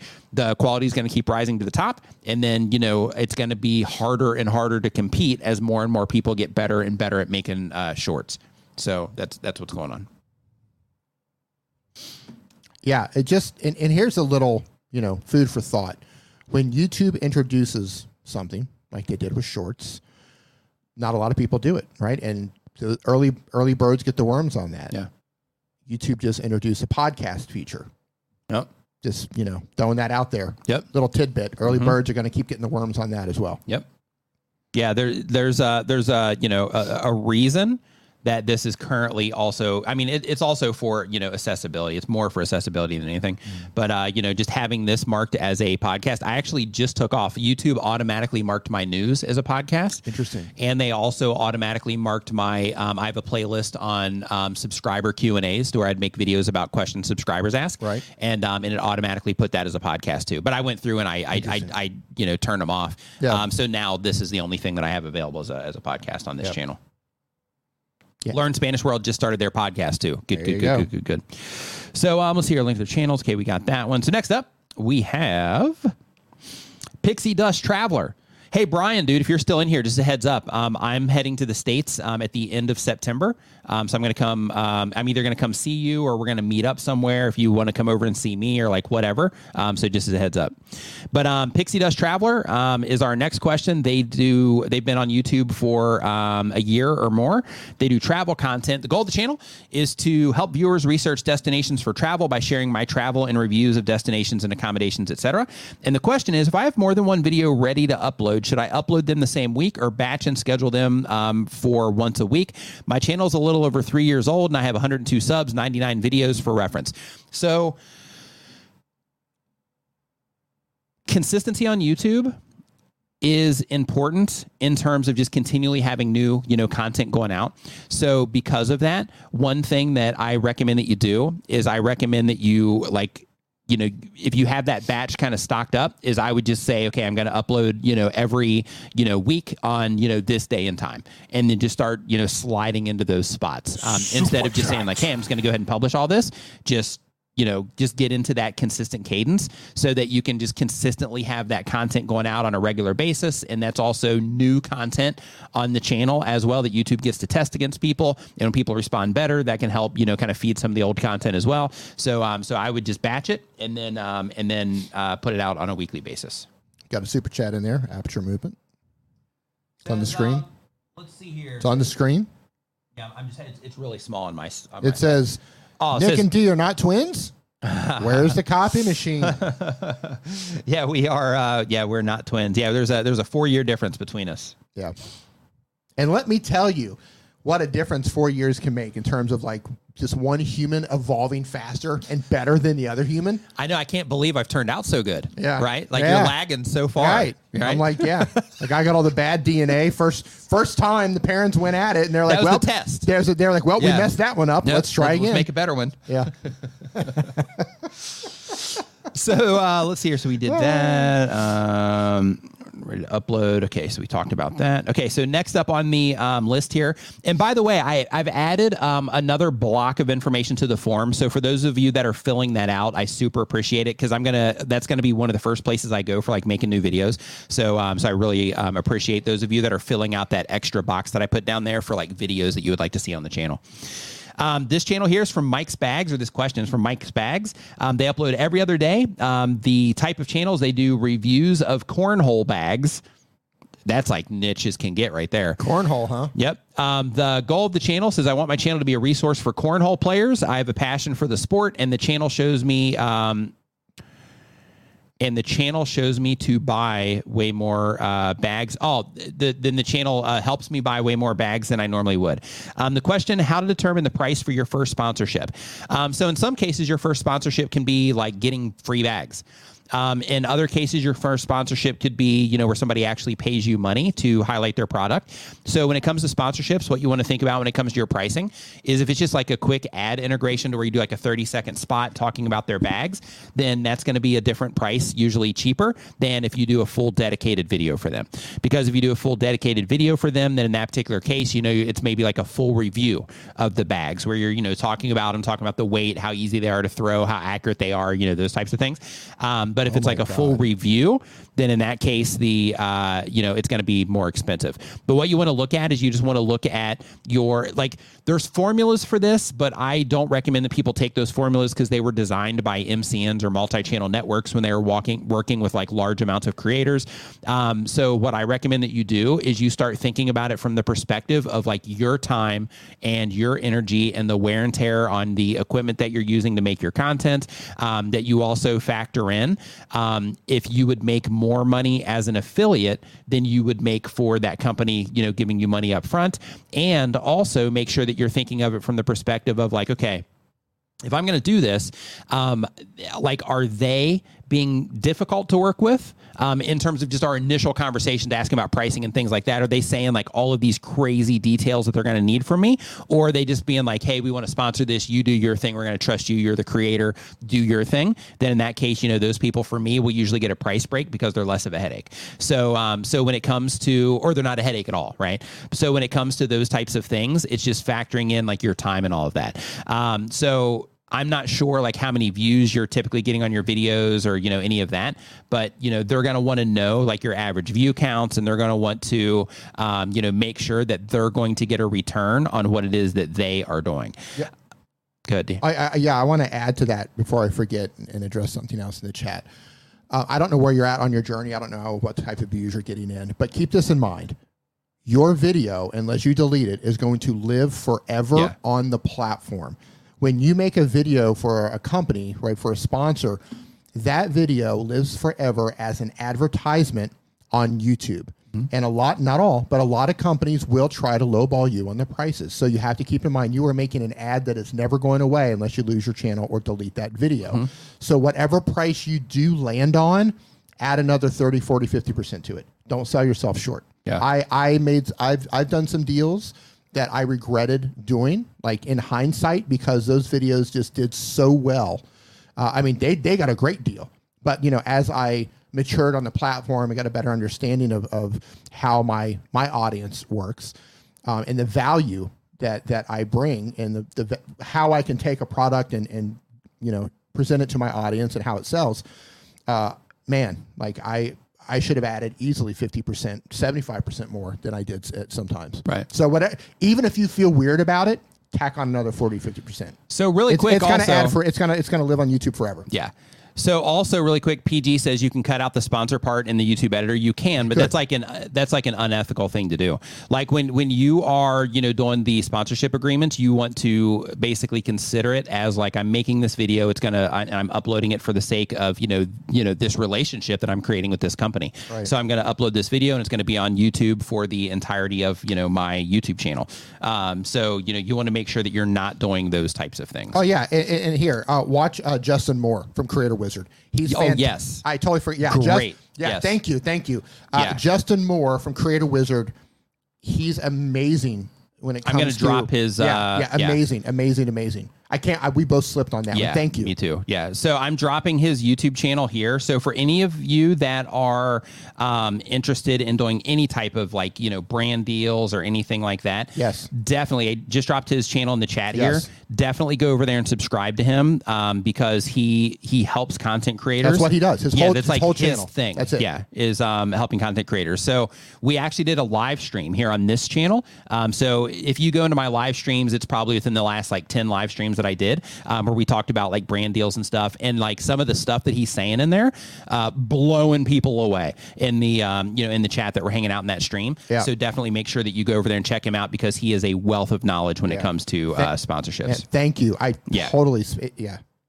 Shame on both of us. I know, right? Sh- yeah. Yeah. Sorry, Justin. So, so next up, um, we have It's been a long day, man. Yeah. It's it's it's uh, it's 10 p.m. here. It's been a long day. Yeah, ten thirteen. Yeah. so uh, Mr. Odd and End. They do daily content. It's a pet channel. The goal is to get monetized and get sponsored so I can help free uh, stray dogs and cats. Hey, The question is, what's the best way to get a pet channel monetized and sponsored? Second question, what's a good website or app to get thumbnail ideas? Um, thumbnail ideas, Google Images is great and YouTube search is great um, because then you can put in the topic and you can see how other people are representing it. Um, if you are having trouble with imagery when it comes to your thumbnails, going to like a stock photography site is amazing for ideas. And the reason for that is Yeah. because you're tapping into the knowledge of people that that visualize ideas for a living, right? Or at least a side hobby or something. So, um, so stock websites are also a great place to, you know, kind of search around for stuff to get ideas. Um, in terms of the best way to get a pet channel monetized, um, of course, you know, you got to make content that people respond to well, learn how to get them to click. You got to go through that learning curve of, you know, YouTube and get people to respond to what it is that you're doing. Um, and then you'll end up in the partner program, but you have to get a thousand um, uh, subscribers and 4,000 hours of watch time for regular, I won't say regular, for long form content. And then for short content, you have to get a thousand subscribers and 10 million v- views on your short uh, shorts within a 90 day period. Um, so, you know, those are the things. And um, also, in terms of getting sponsored for that pet content, um, you got to get your channel to the point to where you know you're you're getting you know consistent views on your videos and that you're going to be able to give the brands that you're working with a ROI a return on their investment. Because if you are just reaching out to people for sponsorships but they're not going to be able to get some type of return then in that case you know like you're not really going to be adding any value to them. You're just looking for what they can do for you. Um, so because of that just get the channel to a point to where you know to where you're like yeah I can send you know some traffic their way. Um, and then once you get there then that's when you start reaching out for sponsorships and same thing on the on the cornhole bags um, you know same thing there because I looked at your channel. So I would also, in your case as well, I would I would try to you know bump the view counts up a bit. I would try to you know just work on you know getting a better response there, um, so that when you do reach out to the companies that you're you know planning to work with, that you uh, you know that you you know that, that you can be like yeah i can send you like x amount of traffic like for sure. Um, if it's one video or 10 videos or whatever like i can i can send you like x amount of people your way. Um, one thing that you can do um, just a quick hack for you guys is for those of you that are wanting to do sponsorships in the future finding something that you can consistently promote as an affiliate now will help give you data that you can present sponsors to uh, with in the future. So, for example, you can say, "Well, um, um, I don't have any sponsorships yet, but I do promote these things as an affiliate. And typically on the videos where people are, you know, where I'm promoting these things, um, if it's a review video of this thing, then I typically convert like this. If it is a video to where I just happen to mention it in passing, then I typically convert like this. And then that also gives them a little bit of insight in terms of what it is that you can do for them as well. Um, so that's a great way to, you know, better understand, uh, you know, the the traffic that you have and how people respond to what it is that you know that you're doing when you're sending people places, um, and that can also help you with pricing. So since the question on the cornhole content um, was also about pricing. If you do find things like in your case, like you could sign up as an Amazon associate, find all the different cornhole stuff on Amazon, um, and then start linking to things there, and then of course start reviewing anything that you have. And then by doing that, you're going to start generating sales. And once you start generating sales, you're going to see what you can do by yourself, and then you're going to be like, wait a minute, Yeah. so if I can if I can make X amount, you know, um, per month just sending this traffic myself as an affiliate, then if I do a sponsor deal and they're charging me or they're going to give me this amount of money, Right. I'm going to take a loss. Right. So because of that, I'm, I'm going to, you know, I'm going to counter to them and their offer with, you know, something like this because then if I don't do that, I'm actually going to, you know, have an opportunity cost that goes along with this And as well. don't look at what you just made off of your small Amazon percentage. Look at the actual total sales, Sales that you're driving. The total Right. sales that you're driving because that's what the company's going to get. Yes. If you actually do a deal with them. So look at how yeah the total sales of what you're sending Amazon or, or whatever uh, uh, uh, system. Not the percentage that you're paying you for the sales. Yeah, that's really important. I want to tackle this because I feel like I missed a huge opportunity here. Okay. D spent so much time in Mexico, he's now Diego. How did I not think to change my name to Diego in Latin America? That's good. All these years, I have been traveling to Latin America for almost longer than this kid's been alive, and I've never once thought to change my name to Diego. And they're always like, "What's your name?" D, and you tell me like D, Diego, and it would have just ended it. But it comes with the risk. They're like, "Oh, Diego," that almost sounds like it could be a Latin, a Spanish name, and then they go Oh, yeah. rapid fire, and then it's like, "Huh?" And you're like, oh yeah, Oh, well, well so- I, I'm not like really Yeah. Diego. I'm just saying that to make Yeah. it easy for you to get. Whoa, whoa, whoa! Slow down, slow down. Yeah, but I'm gonna try that. What's your name? Oh, Diego. so good. Diego.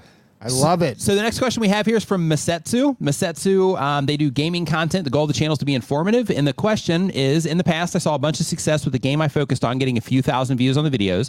But now I've hit a wall um, with breaking out um, of 250 subscribers. I'm not sure what the problem is. I've been having trouble with transferring my personality into my videos. Any suggestions on how to attra- attract more subscribers and breaking out of my shell? So when it comes to breaking out of your shell, because you know you're just getting started um, with all of this. So when you are um, you know doing this and i know that you you know have been on youtube for over a year but if you are having the problem of like you know just getting comfortable you know doing the thing then you're still you know at that at that you know startup process. So and it looks like you've also had a huge gap in some in your in your publishing. So if i scroll down here 11 months and then 8 months and then 7 months and then 4 months so you skip three months there of publishing, and then um, you know you you went oh, you went hard for um, that period three months ago, and then two months you're okay. So you kind of hop back on the horse here about three months ago, um, and then you had a video two months ago, and the last video that you published is a month ago. Step number one: work on your consistency. If somebody's going to subscribe to your YouTube channel, they're going to expect content from you. So you want to make sure that you work on your consistency and you work on just the idea of like, hey, if people are subscribing, that means they want to see more content from me. So let me make sure that I can consistently give them more content on a on a regular basis. So instead of having these periods of time to where you like go hard and then you just like stop, um, those times where you're going hard, shelf the content and then just pick an upload cadence that you can commit to for you know a long period of time um, you know for the next year and say okay um, every week no matter what i'm going to publish the video you know at on, on this day around this time and start getting your content going out on a more consistent basis. Um, in addition to that make sure you're asking people you know to subscribe to your youtube channel but make sure you don't interrupt the experience with that. Make sure you just do it because you're playing games So since you're playing games, there's going to be parts in your games like right now, this one that I'm looking at, I see some type of like loading screen or some type of loadout menu where you're changing something up here. So like what you could do is like during that moment when you're doing that, that's where you say, you know, hey, you know, really quick, um, uh, while I'm doing this, I want to let you know that I put out content like this, you know, um, every week. So if you're enjoying this so far, make sure you subscribe. Um, and by doing that, you know, that will cause people to subscribe to your channel more because you're just giving them that nudge. You're reminding them to subscribe. Um, but most importantly, is right now um, I'm looking at your recent view counts, and you have like 12 views, 19 views, 18 views, 17 views, 21 views, 39 views. So right now the numbers are just not in your favor in terms of you know generating a lot of subscribers out of the numbers that you're getting. So the thing that I would focus on right now is your consistency um, as number one because that's going to help you practice more. Not it's it's not just about your your publishing schedule, but it helps you practice doing the thing more. So step number one is consistency. Step number two is is start working on the actual content. Start spending a lot of time learning how to you know make thumbnails, learning how to write better titles, and start spending more time on the actual video content in terms of analyzing the results that you're getting, looking in your audience retention reports, looking for places people are dropping off in your videos there, so that you can start, you know, trying to uh, format the videos in a better way or structure the videos in a better way that will keep people, you know, engaged. Uh, that will keep people engaged more. You got a super chat. Bearded IT Dad says, just supporting the cause. You too go get a coffee or tea. Nice, Thank nice. you so Thank much. you for that. Much Super appreciated. man. Much appreciated.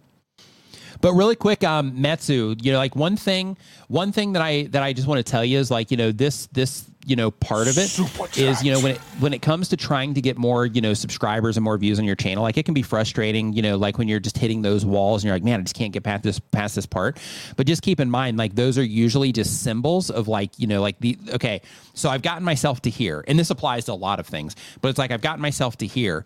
So in order to get past here I can't just keep doing exactly what I've been doing. Like I have to change something if I want to get from if I want to get from here to now over here. I have to. There, there's going to be something that I'm going to have to change, and it's not necessarily changing like your content type. It could just be changing what you know or how you understand something about what it is that you're doing. Right. So, um, so in order to you know kind of get past that, you got to get to work on like trying to figure out like okay, in order to get past this, then I then I need to like learn more, or maybe I need to dig into my analytics more and just learn more about my audience. Maybe I need to learn to edit better. Maybe I need to learn how to make better thumbnails and so on. But keep in mind, don't get discouraged by that. It's part of the process. We all go through that. Eh, yeah, it's just part yeah. of the process, right? You just have to learn how to do these things over time. Every single person in here who's struggling with some aspect of YouTube, and you're thinking that there's some mountain that you cannot climb in front of you on YouTube, or there's too many hurdles.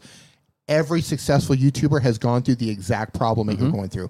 Every single YouTuber on the platform. Mm-hmm. Yep. If they didn't go through that on YouTube, then they went through it on Twitch. If they Right. didn't go through it on Twitch, went, we've all been through it. Yep. Every single problem you're having. If you're like, well, this doesn't apply to, it's all the same. We Yep. all have. We've all Mr. Beast roughed it out for like a decade. Yeah. Before- 10 years Yep. of failure Yep. on the platform. 10 years. Yep. Now he's like like the fastest or one of the fastest growing creators on yeah. the platform. Yeah. Mr. Beast. Fastest in the 10 US, yeah. Years roughed, grinded it out for 10 years pretty much as a nobody with no success. Yep. And then now everybody knows his name. Yep. Biggest. He is the biggest now, right? Um, he's, the, he's well. I think he, I think or- he's the biggest individual creator because there's like company Right. creators and like stuff like that. Individual, creator on the yeah, platform. yeah. Right. 10 years, though, before he even got that break. Right. Yeah. Like Right. this, man, man, you got a lot to, there's a lot to learn. Yeah, there is. There's a lot to learn. So, um, Galber Ninja, I hope I'm saying that correctly. Hold Um, on. says complimented my, my glasses. Thank you for the kind words. Glad that you like them. These are Ray Bans, by the way. Shout out to uh, to Ray Ban. Yeah. Hashtag not sponsored. There's a not lot sponsored, to yeah. learn, but there comes the beauty of short form content. Yeah. Short form content bypasses a lot of things that people who have learned how to make long form content had to do. Mm-hmm. And you know. If. If shorts were around, if short form content were around with just like a phone, man, like he he would have spent. You know, that, ten years wouldn't have happened probably. Right. So um, let's see here. Goober Ninja. Okay, there we go. Thanks. he said you said it wrong. Goober Ninja. There we go. Goober Goober Ninja. Ninja. So Dell Travels is our next uh, is our next channel here. Um, they do travel and events content. The goal of the channel says I'd like to make a living traveling the world and making content. The question is, um, I have a new channel that got a lot of views because of Carnival, but now that I'm making other travel touristic type content, Carnival events happening only once a year, I'm barely getting any views. How can I maintain the same or similar viewership across um, the different travel categories. This is really common for travel channels. So, of course, you know, over time, people are going to just, you know, enjoy your journeys and you're going to find those people that just will follow you on whatever journey you take because they just love how you put everything together.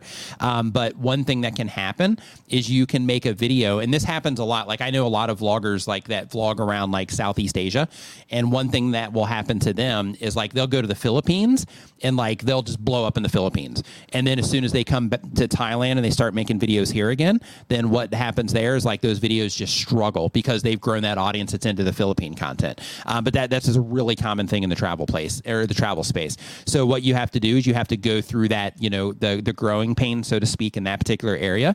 But what you want to make sure that you're doing is that you're looking at the content that has performed well, um, you know, in the other places, and you want to like really dissect that content and try to figure out like, okay, I structured it this way, I did this, I started the video like this, then I did this. The videos are about this long, I packaged them up this way, so on and so forth, um, so that you can, you know, start applying those same concepts to the content that you're making in the other places, so that you know, hopefully, those people respond in a similar way. But what you're what you're running into those are really common, you know, a really common thing. So just make sure that you know when you are putting things together, um, that you are you know focusing on the destinations, of course, but it could also be helpful to put in some like general travel content as well, in terms of like you know maybe stuff related to like flights or your path from here to here, or some travel tips or you know things like that to kind of supplement um, some of the you know destination content. What type of travel content are they making? Um, they do travel and events. Right. So are they are you teaching people how to travel or are you documenting your travel? Because those are two totally doesn't different say. things. Um, one thing about travel content that, that I, I love to travel and I consume two different types of con- uh, travel content. I consume travel content where I love the creator.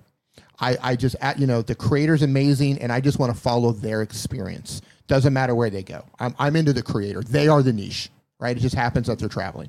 The second type of travel content that I really love is where they teach me how to do things. Like, hey, I want to go to this country someday, and they're showing me how to. They're showing me how to navigate the airport, how to how to not Yeah, get it's ripped more off. navigating. How yeah, to, I'm, I'm know, looking at it right now. How not to get ripped off in the taxi. How to go to Carnival. How to find an apartment for rent in Carnival because they all get booked up. Right. So yeah, it depends on on what you're doing. Yeah, so basically they started a month ago, so they're just getting Oh, started. okay. Yeah, yeah. So, That's so way too- yeah, way too first soon, off, way don't even soon. sweat it. Yeah, Yeah. don't, don't don't sweat it. Way too soon. Yeah, but but basically, like their very first video a month ago, they got twenty four thousand views on that. Then fourteen thousand. They hopped on a trend, right? Yeah, yeah, yeah. Um, then fourteen thousand. Then two hundred forty three thousand. Then twenty one thousand. And then as soon as they left, they went to Trinidad. Yeah. And uh, they dropped to one hundred sixty eight. 70 right. 53 yeah so you put out three videos in other places so here's what i want you to do is is okay this is really important for everybody to know so sometimes when you publish videos I wish I had a zoom in feature.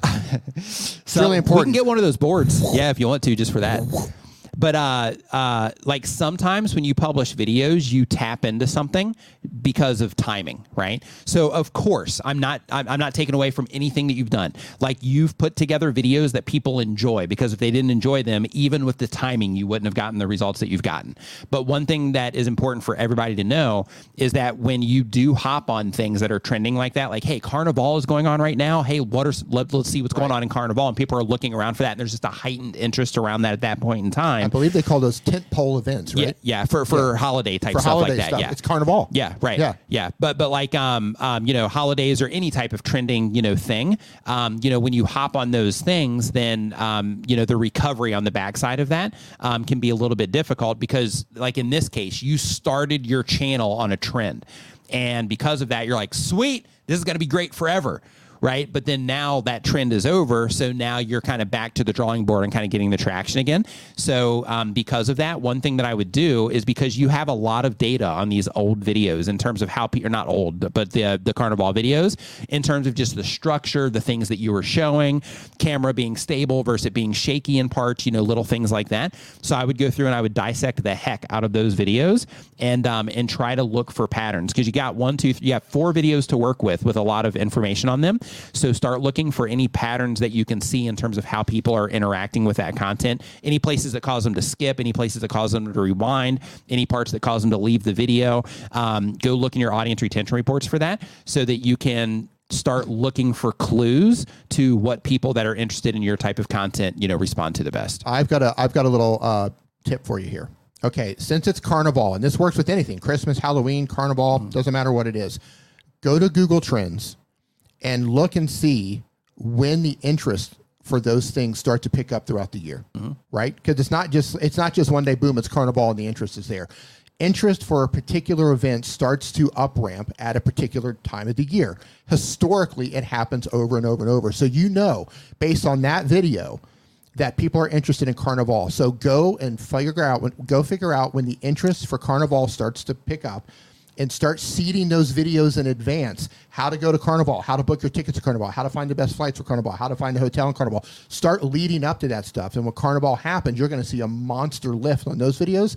And that video that just had what twenty something thousand views, there's Well, like two hundred and something thousand. two hundred something thousand. You're going to see. You're probably going to see That a, whole the, the all four of those videos are going to lift again next year too. every year, right? That's what I'm yeah, saying. yeah, Every you're going to see those views get get like lifts right um, every so, year. right yeah. so right uh, that's my point every year those videos are going to get lifts so build videos into that and then put them in a playlist yeah, so their people can problem binge though. that. Yeah, their problem is i'm that prepping them for next year oh yeah, yeah, yeah i'm prepping yeah, yeah. them for next year Yeah, yeah. not, not for now that's said. for yeah. that's for next year that's prepare for this next year Yeah. because it's going to come yeah, get the- ahead of it. Yeah, the issue now is just going to a different place. Yeah, yeah, yeah. But yeah, so Yeah, so like ahead of it that, I would just yeah, just dig into those videos and, and just look for like you know the format, I, you know things that uh, that people are responding to, the structural things that people are responding to. Mm-hmm. Um, so let's see here. So next up on our list here, hold on really quick.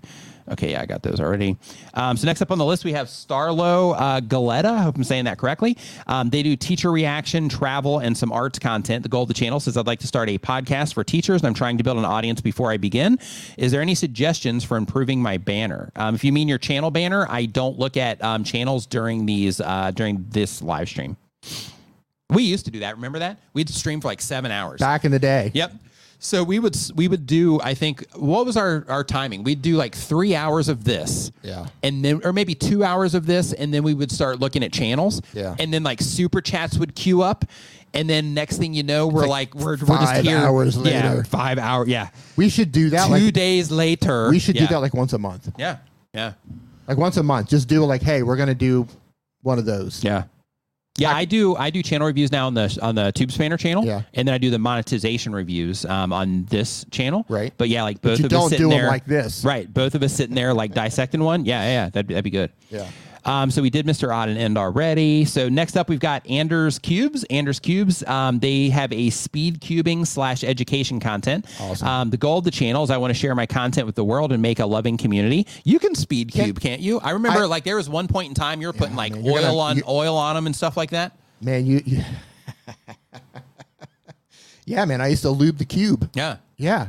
No, yeah. At, So at, can can you can you do it? I can't remember if, if you uh at, at one time in my life, I was I got really that was good. what probably see we've been up here for like 11 years. So yeah, that was probably what Twen- 12 years ago, 13 fif- years no, ago. 14. Yeah, it was a while ago. Yeah, it's been a while. Yeah, I could do. Yeah, I mean, I wasn't like not competitive, but I was really fast at, at solving the Rubik's cube. Yeah, that's Uh, pretty real quick, the person talking about a podcast and wanting to build an audience, worrying about your banner, don't, don't like just fo- fo- f- get your can get your channel work the banner. Just make it simple.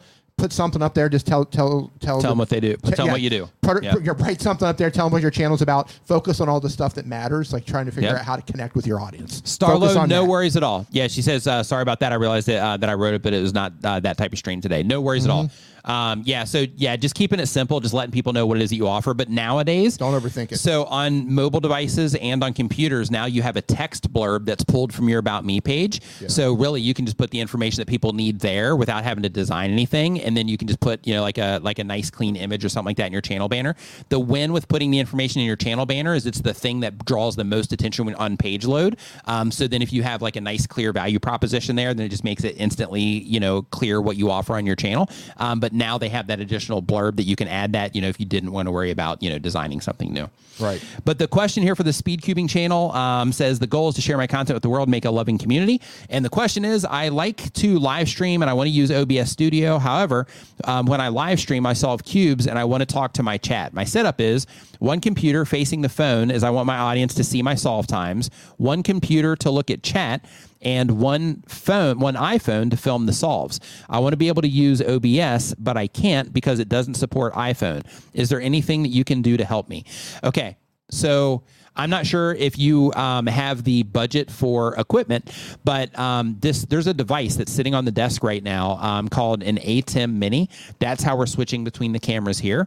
Um, you can use something like that if you, You wanted to. StreamYard too. Yeah, you could use well the multi um, cameras, so you can do two cameras with that. Mm-hmm. So what they would need to do is they would need to have two cameras, but they have they have three different things that they're doing here. ATEM mini, but the basic one would Yeah, so the. ATEM Mini is what you'd want to use there, um, and then with the ATEM Mini, it's going to cost you around like 300 bucks if you don't get the version where you can record. Um, it's going to cost you around like two or 300 bucks, and then that gives you four different cameras that you can switch to, and you can use it with any uh, any you know streaming software that you want to. Yoga Bliss Dan says, "Oh my God, glad you guys are back together." We are too. We are too. Yeah, putting the band back together. Yeah, putting the band. Yeah. Yeah, I had to go to Mexico and I'm like, I found him in some like old, like, you know, broken down place. And I'm like, hey, dude, man, I need you to come back on stream. And he's like, man, I don't do that anymore. Yeah. And I'm like, come on, man, just like, just like one more go at it. And he's like, Yeah. man, it's, it's, was- it's, it's been too long, man. I- I'm, I've, I've moved on from that. And I'm like, dude, come on, man. Like, I, I, I need you back. They need you back, man. We got to do this. He pulled me back in for, For one, one more. more- yep, one more right. season. I was I was like excavating uh, Aztec ruins in Mexico, and he he he, he Beard yeah. down to here. Yeah, had the headband. It was like a beginning of a Rambo movie, and he like came in and like hunted me down. Had to go through the jungles to get me. I don't do that. None of that man. happened actually, but yeah, but That's yeah, not me good anymore. fun. I'm, I'm Yeah. a different man now. I'm doing something else with my life. Hey, uh, get business credit. Thanks for that, man. Super, super appreciate that. That that voiceover is awesome. What's that? Um, so get business credit. Um, I um, like one of their videos got suggested to me, and I clicked on it, and uh, and the voiceover in there was just awesome. Like the the thing that they did, and I was like, oh, I got I got to have this person make something for me. Um, so I, I I sent him an email and asked him uh, what their information was, and uh, he said he would get back to me, and he just let me know in here that he had gotten back to me. Nice. So uh, let's see here. So next up, um, we've got Mr. Elmore's Music Lab. They do music education and entertainment content. The goal of the channel is to give everyone the gift of music. And the question is, so I built up my YouTube channel to 1,400 subscribers in four months. My shorts always do well and are an extension of my long form. I'm going to start shifting to much more long form, and I've noticed that my long forms of late have way less views, even with decent click through rate and view time. But YouTube is not pushing them in the impressions as much. Is this par for the course of being a YouTuber? So, in terms of YouTube not pushing them as much, um, one thing that's really important for all of us um, to make sure that we are on board with, or that we you know deeply internalize here, is that YouTube doesn't like promote your content or doesn't like push your content to people. What how it works is YouTube detects how people respond to your video, and then YouTube will show your videos to more people that respond to it positively. But if you don't have enough people responding to it positively, then in that particular case, because everything on YouTube is competitive, then what will happen is that video will end up not performing as well, and other videos that people are responding to better will end up, you know, getting uh, the attention over your video. So because of that, it's not that YouTube isn't necessarily pushing them in impressions as much. It's that people are not responding to them at a level that's competitive enough for this for the system to say, hey, let's prioritize this and get it in front of you know a lot more people. Um, so just you know, there's a difference there. So to make sure that you're you know thinking of that because you know when the videos don't perform as well it's because people aren't responding to them as well in terms of clicking on them, you know, at a competitive rate, watching them for a competitive rate. Maybe, you know, some of the videos that you're competing with, maybe they're clicking on it at a high rate, watching the video at a high rate, completing the video at a high rate, clicking on another video from their in screen at a high rate, going watching another video, and so on. So, um, if people aren't taking those types of actions at scale on your video, um, then, you know, that can cause the videos to not perform um, as well. But one thing that's really good that you already, you know, that you're already, you know, way ahead is you say here, the vids are evergreen, so no worries, but I know that they're professional looking, sounding, and the content is valuable. It just gets frustrating when this happens. So in that particular case, it's also possible that, you know, because you are doing the thing, you know, you know, the the things that people respond to on your channel that have gotten you to that 1400 subscribers and have caused other videos to do well.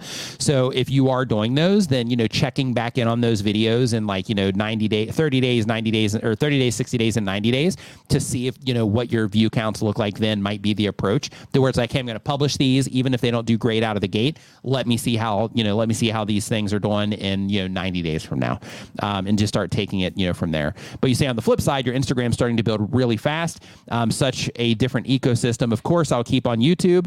Um, it's only a matter of time before it pops. For now, I'm thankful for your help and um, and what I've already achieved.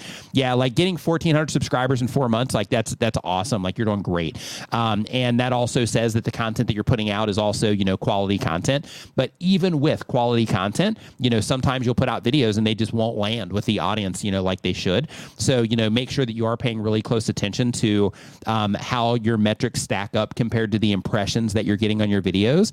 And you can also use the comparison tool inside of YouTube Analytics to look at the videos that are performing well um, and look at those against the videos that are not to see if you notice anything glaring in terms of the difference of response that you're getting on those. Because you might notice compared to the impressions that this one has um, they have similar impressions but you know this one's click-through rate was way higher on like home pages.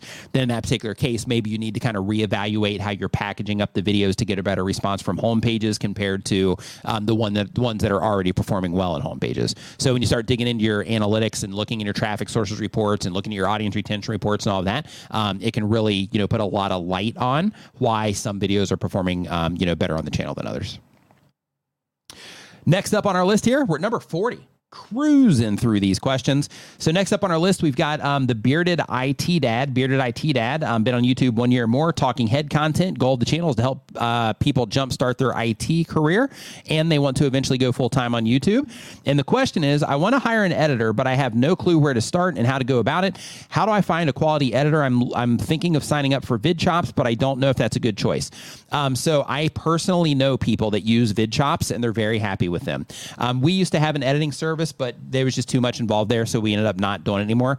Um, but um, VidChops is definitely a good service, and I do recommend them. Um, the difference with VidChops compared to just hiring somebody off of like Fiverr or something is that with VidChops, um, it's ran by Augie. He has a successful YouTube channel as well. I think he's got like 300 something or maybe 400 something thousand subscribers on his channel. So he gets YouTube. So like he trains his people up on you know the things that you know that that that they need to know to actually you know have videos do well on YouTube. Um, so you're actually working with somebody over there that understands what's important to YouTube. If you grab somebody off of Fiverr, like, yeah, they can edit videos. Anybody can edit a video, but do they understand like the nuances of YouTube? And that's the difference. Um, another place that you can look is you can look at ytjobs.com.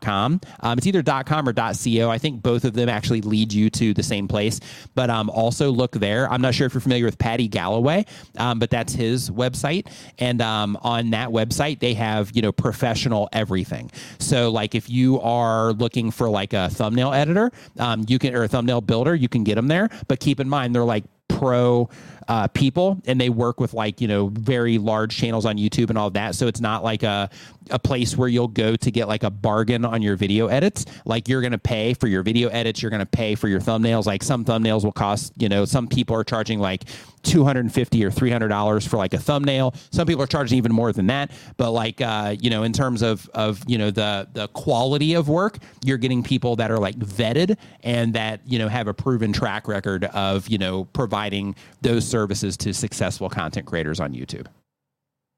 So hopefully that helps. Yeah, biggest concern is finding somebody that understands YouTube. Yeah, so I, I think vid, I think VidChops, um, especially if you're on a budget, I think um, VidChops is is a great place to start. Um, just make sure that you you know during the onboarding process, just make sure that you are um, you know just just giving them what they need in order to you know do their job. Um, but yeah, you, you'll be in good hands if you go over to VidChops. Um, let's see here. So next up on the list here, um, we've got Top Financial Alpha. Top Financial Alpha says they do investing content. Um, the goal of the channel um, is active secondary income, and the question is. Um, I have switched from a non faceless channel to a faceless channel and changed the content type slightly. Many of my subscribers have never returned. I'm sure everyone is familiar with.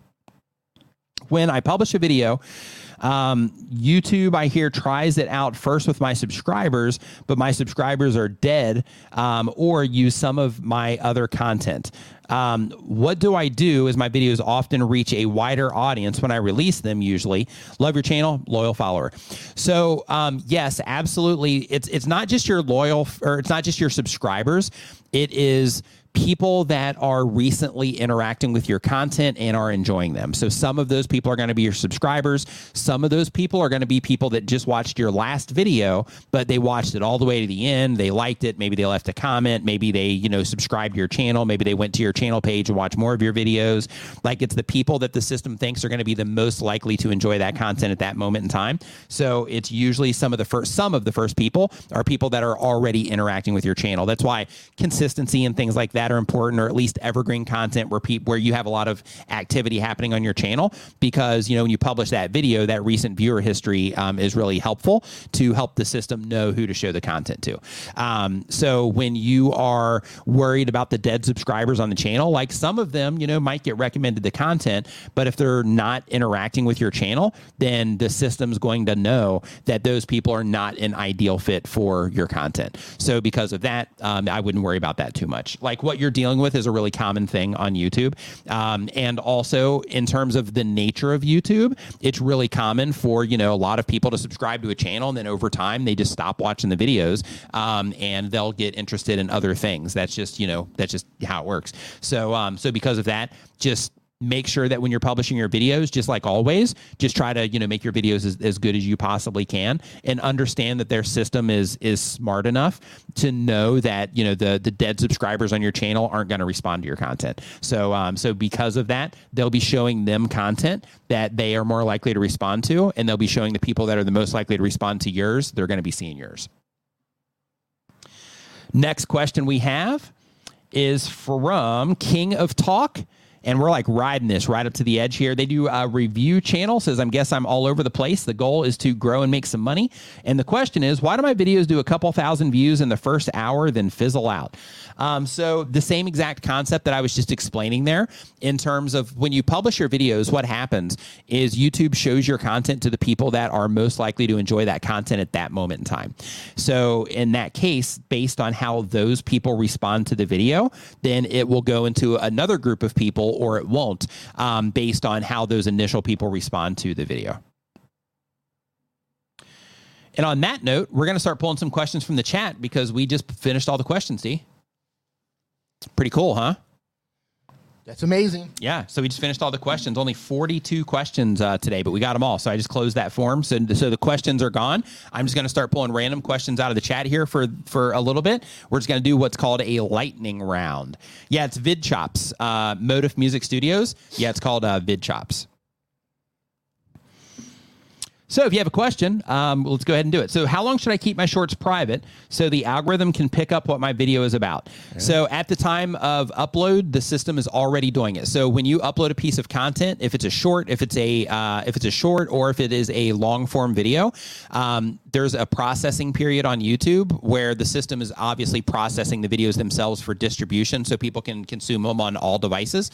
Um, but as part of that, the system is also, you know, watching what's happening in the video. It's listening to the things that are being said in the video and all of that. Um, and it's already getting its context. When you add your title to it and your description, that also gives, you know, additional context to it. So you want to make sure you're using those things.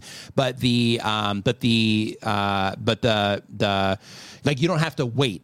So what you want to do is you want to upload in terms of the workflow of uploading a YouTube video what you want to do is you want to upload the video and you want to fill out everything but when you upload it make sure that you upload it as unlisted.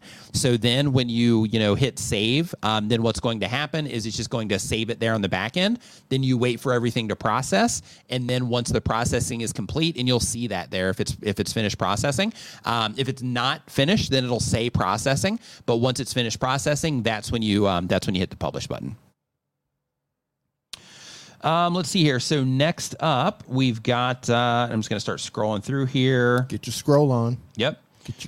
There's something I noticed a different channel with a similar uh, style to me actually leads viewers to my channel. Should I start spreading the other channel, try and collab with them? So I wouldn't necessarily start spreading them. I mean, you can if you want, but I would definitely reach out and be like, hey, you know, notice that you, you know, are recommending my channel. Super appreciate it. Since we make similar type of content, you want to make a video together um, and, you know, start that conversation because if they're sending people your way, they clearly enjoy your content. Um, so yeah, I would definitely reach out there for a, uh, a collaboration. Let me add something to that. If they do not want to do a collaboration, or even if they do want a new collaboration, uh, look at the other videos that are doing well on their channel and then see if it makes sense for you to recreate a similar video on your channel. Yep. Because you obviously share an audience. Artist Haven says, uh, "Whoa, the, the the forms are done. Great job, fellas. Nick should be an auctioneer." So uh, next up, we've got. Um, I'm thinking about starting a podcast. How do I get others involved? So um, the first thing you want to do is you want to um, like I don't know by others involved if you mean like you want to have guests come on or you want to have other people as like co-hosts or you want to have like a group of people doing it. I'm not sure exactly what it is that you're after. Um, but when it comes to um, you know, getting other people involved, just start, you know, reaching out to people. So if you have friends, try to get them involved. If you have, um, you know, if you're starting a podcast on a particular subject matter that like you don't know people in that subject, then in that case, start, you know, getting into your email, get on LinkedIn, start connecting with people there and start reaching out to people, um, you know, to invite them to be a guest on your show. Make sure that you go through the process of getting your show format together and all of that stuff, and maybe even do a few dry runs so you can make sure when you do have people on that you're taking them through the process and that you're handling them as a guest professionally. Because what you don't want is you don't want to have somebody on and then you're like fumbling around all over the place trying to figure out what's going on and things like that. And then, you know, it just kind of makes you, you know, just kind of look like, you know, it makes you look unprofessional. And that will kind of give a bad taste in their mouth, uh, so to speak. Next. Um, just scrolling here. Okay, I'm thinking about starting a podcast. Oop, yeah, we got that one. Had several videos take off three to four days after post. Got that. Um, let's see here. When do you do your monetization reviews? Man, I just did one on uh, Thursday. Um, so I just did one Thursday. So I'll probably be doing another one next week um, as well. So um, it'll probably either be Wednesday or Thursday um, as well for that one. I want to tackle this one. Go. The Wholesome Home says, Can it be possible to be too niche down? The answer to that Yeah. would be yes. Yep. Absolutely yes. Yep. Imag- uh, let's just think for a second. Imagine if you had a channel on how to tune Steinway pianos. Hmm. There's probably not an, an there's an audience, but there's probably not a large audience. So yeah, you could absolutely Yeah, I guess reaching out to Steinway and figuring out like how many people they have with Steinway pianos over time. but That, that might them. actually be but like how many decent- people tune them? Yeah, yeah, yeah. yeah. True, right? true, How true, many? Yeah, yeah, right. Yeah, yeah, yeah. I'm gonna today's Yeah. video. I'm gonna show you how to tune this Steinway piano. Yeah, right. Every video. Yeah. Yeah. Um, Art, Artist Haven says uh, new music for Creator Mix soon? Question mark. Yes. Yep. Yeah, but soon. but it's it's it might be a month or two away. There's there's some other things cooking up with that. Learn Spanish World says I'm thinking about starting a new hybrid uh, genre with genre with my niche, combining traveling and learning Spanish. Soon I'll be traveling to South America. Nice. That sounds cool. Right. That sounds cool. Right on.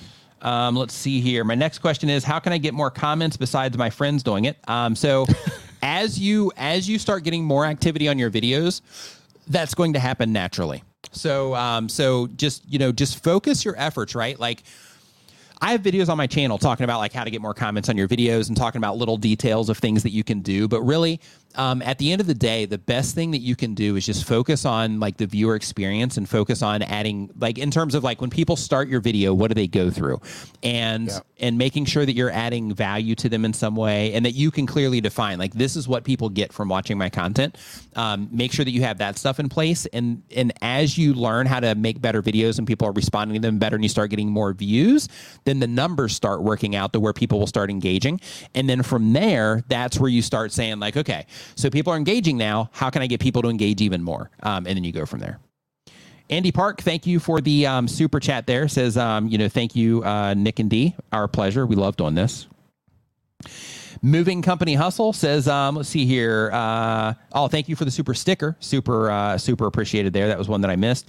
And um, let's see here. 86 says, how do you feel about using AI to produce scripts? I think we talked about that one already. You can briefly talk on it. Uh, talk on it. Yeah, Talk I, I think it. it's I think it's fine. Um, so Tube Spanner, for example, has like an AI script writing tool, and it's pretty awesome. Um, so basically, it uses something called like hold and modify, where it breaks all the all the scripts down or breaks the different sections of the scripts down. Hold. So so what you can do is you can say, okay, so what you do is like it gives you all of the Hold. information, and then you Shields can up. say Hold. you can say I want to just modify only this section, and you can say just rewrite this section or add to this section or whatever, and then it will just go ahead and do that. Like I think it's I think it's okay. Like um you know I know D mentioned earlier about you know like copyright or not copyright, but just other issues related to to, to like using AI based on lawsuits that are Here- happening. here's what I would do if you're But- if you're using it for scripts. There are other tools that can help detect plagiarized results from the AIs. Uh, do you know what that's called? Um, Jarvis, I think it is, so or if you're something like getting- that. So if you're getting something from Chat GTP where it's just like spitting something out at you, um, maybe run it through that just to be extra careful. So because you might need to reword some stuff if it if it flags it. It's because all of the AI stuff is pulling it from other people's work, and it's Yeah. kind of in general, you just you want to personalize it anyway. yeah, yeah, exactly. Yeah, That's- because like it doesn't matter what you use. It's a like, better way when to you- say it. Yeah, when when you're when you're you know when it's writing the script for you, then you know you still want to personalize it Yeah. because you know there, there's a human aspect to it that it will be able to do it, but it's just not happening yet. But there's a human aspect to it to where you know like you are you know you've went through the process of you know being a cook and like running a kitchen and like all that stuff and because of that you have like nuanced details of that experience that you express with every video that you make and when you are just having AI spit out this script and you're like, okay, this is the script I'm running with, and you haven't done any modifications to it, then you're going to lose a lot of that nuance. But if you're like, okay, here's the script, now how can I personalize this? Let me change this to this, and I wouldn't Yeah. really use that word, so Right. let me change it to this word instead. And um, and this part right here, like it sounds good, but that's not really how it works in the kitchen, so let me rewrite that. But using it as a great way to kind of start the conversation and just kind of you know flush out a bunch of ideas for you, I think as of That- right now, I think that's the best use. Yeah, I, I agree 100%. And that's kind of more along what I was getting at is like, don't just copy something out of like Chat GTP, for example, just word for copy, paste. This is it. Like put put that extra effort in to make sure it can be personalized and yours. Yeah. Right. By per, you're personalizing it. It's you're making it your own at that point. Yeah, Lisa Fluid, glad that you are enjoying the content.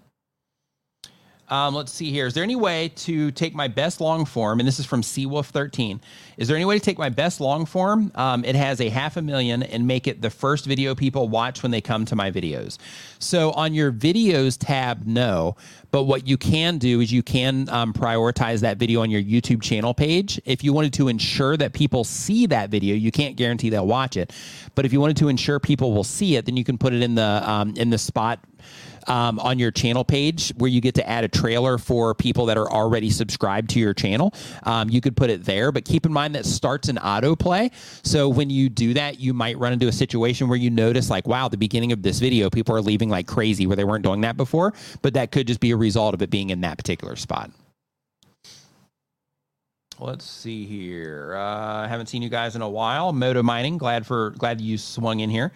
Um, so Sandra, um, Sandrine, um, Kitchen Food and Drink here says, um, once we have an affiliate link, pay for a website, um, then do we still have to promote the website? Um, I don't understand that question. So you say once we have an affiliate link, pay for a website. So the affiliate links don't don't pay for a website. How it works is you sign up for somebody that has okay let, let's say that i had a company selling um, this mouse and on my website i'm like hey you know sign up for our affiliate program here. Then what you would do if you wanted to promote this mouse and you wanted to make money from promoting this mouse is you would click on that link and then you would sign up for the program. You'd probably put in your email you know select a password to you know get into the area that you know gives you your links. And then once you sign up, then you would go into that area um, to where you would grab a customized link, and that link would have a tracking ID on it. And then you copy that tracking ID, and that's what you put in your descriptions in order for people to click on it. Because then when people click on that, then that tracking ID connects it to you once they hit the website. And then if that person person makes a purchase or signs up, or depending on the you know deal of the program, then you get a commission from from there based on whatever their structure is or whatever. So when it comes to um, having the affiliate link pay for a website, yeah, th- then in that case, you know, like that's that's just not how it's working. So so you want to grab that link and use that link to promote the website. And then the second part of your site is then do we still have to promote the website? So if you just have it in one video and people are clicking on it and you're sending traffic to them, that's that's fine. You can just have that one video that you're promoting them in, and then maybe a year from now you promote them again, or six months from now you promote them again, or whatever. But you don't have to add it to every single video that you publish. Um, you can just make a dedicated video on a dedicated product that you're trying to bring attention to. Flash in your pan. What's up, dude? Hope you're doing awesome. Um, other bearded IT dad says, other than making high quality videos, what is one thing people can do to grow their channel? Um, learn as much as you possibly can. I'll give you two things. Learn as much as you possibly can about your audience and work on your skill sets. Yes. So when it comes to your skill sets, that Yeah. comes down to like the the stuff that you do in terms of like editing videos, making thumbnails, the communication, how you communicate, things like that. Um, but then there's also the understanding side of skill sets, also like learning how to use your YouTube analytics, learning how to interpret what it is that you're seeing there. Um, so focusing on you know all the skills involved and that understanding of your audience, like those things will get you uh, get you further than most things uh, that you can do. Yeah, I second that. Yeah, I, I think we come into YouTube or any of these platforms really as we come in as creators and we make the things and we think that we should get the views because we've made the things. And unfortunately, uh, probably 99% of the people making content on YouTube when they first come in, they don't come from a background or have any experience whatsoever with graphics, communication, communicating on video, editing, right? You're coming in with zero skills and you're trying to make something to be noticed and and get people to like it. And some people do. Some people are just naturally good at things that they do. The rest of us are, who are in the trenches, the rest of us mere mortals, we're in the trenches. And we have to learn the skills. We have to learn how to edit. We have to learn how to communicate, how to make thumbnails, how to write good titles. And that just takes time. So focus on your skills. Mm-hmm. I, I can't stress that enough. And, and understand that it takes time. Yeah. It takes a lot of time to really hone those skills in. And no matter where you're at, like you're still learning. Hmm? Always. I'm learning stuff every day, Yeah. something different Yep. all the time. Like it never ends. It's part of the gig. It's Like- part of the like, gig. Yeah, right. if, if you if you want to keep doing it, you have to stay in motion. Right. You have to stay. Oops. Sorry about that. What happened? So on that, I, I was just clicking on stuff and I accidentally clicked on the wrong thing. Way I- to go. Yeah, I was trying to get that comment off of the screen and I clicked on our camera instead of the comment. So Yeah. yeah, I was in a completely wrong area. So Mr. Oldies, um, we do these streams. Um, um, well, I do these streams every Saturday at 9 a.m. Eastern. Um, but um, in terms of both of us doing these streams, um, you know, we're, we're going to be doing these on a regular basis. But um, when we do them, it'll be on a Saturday at 9 a.m. Eastern. It's just some of them we'll be doing together. Some of them I still do um, at my place.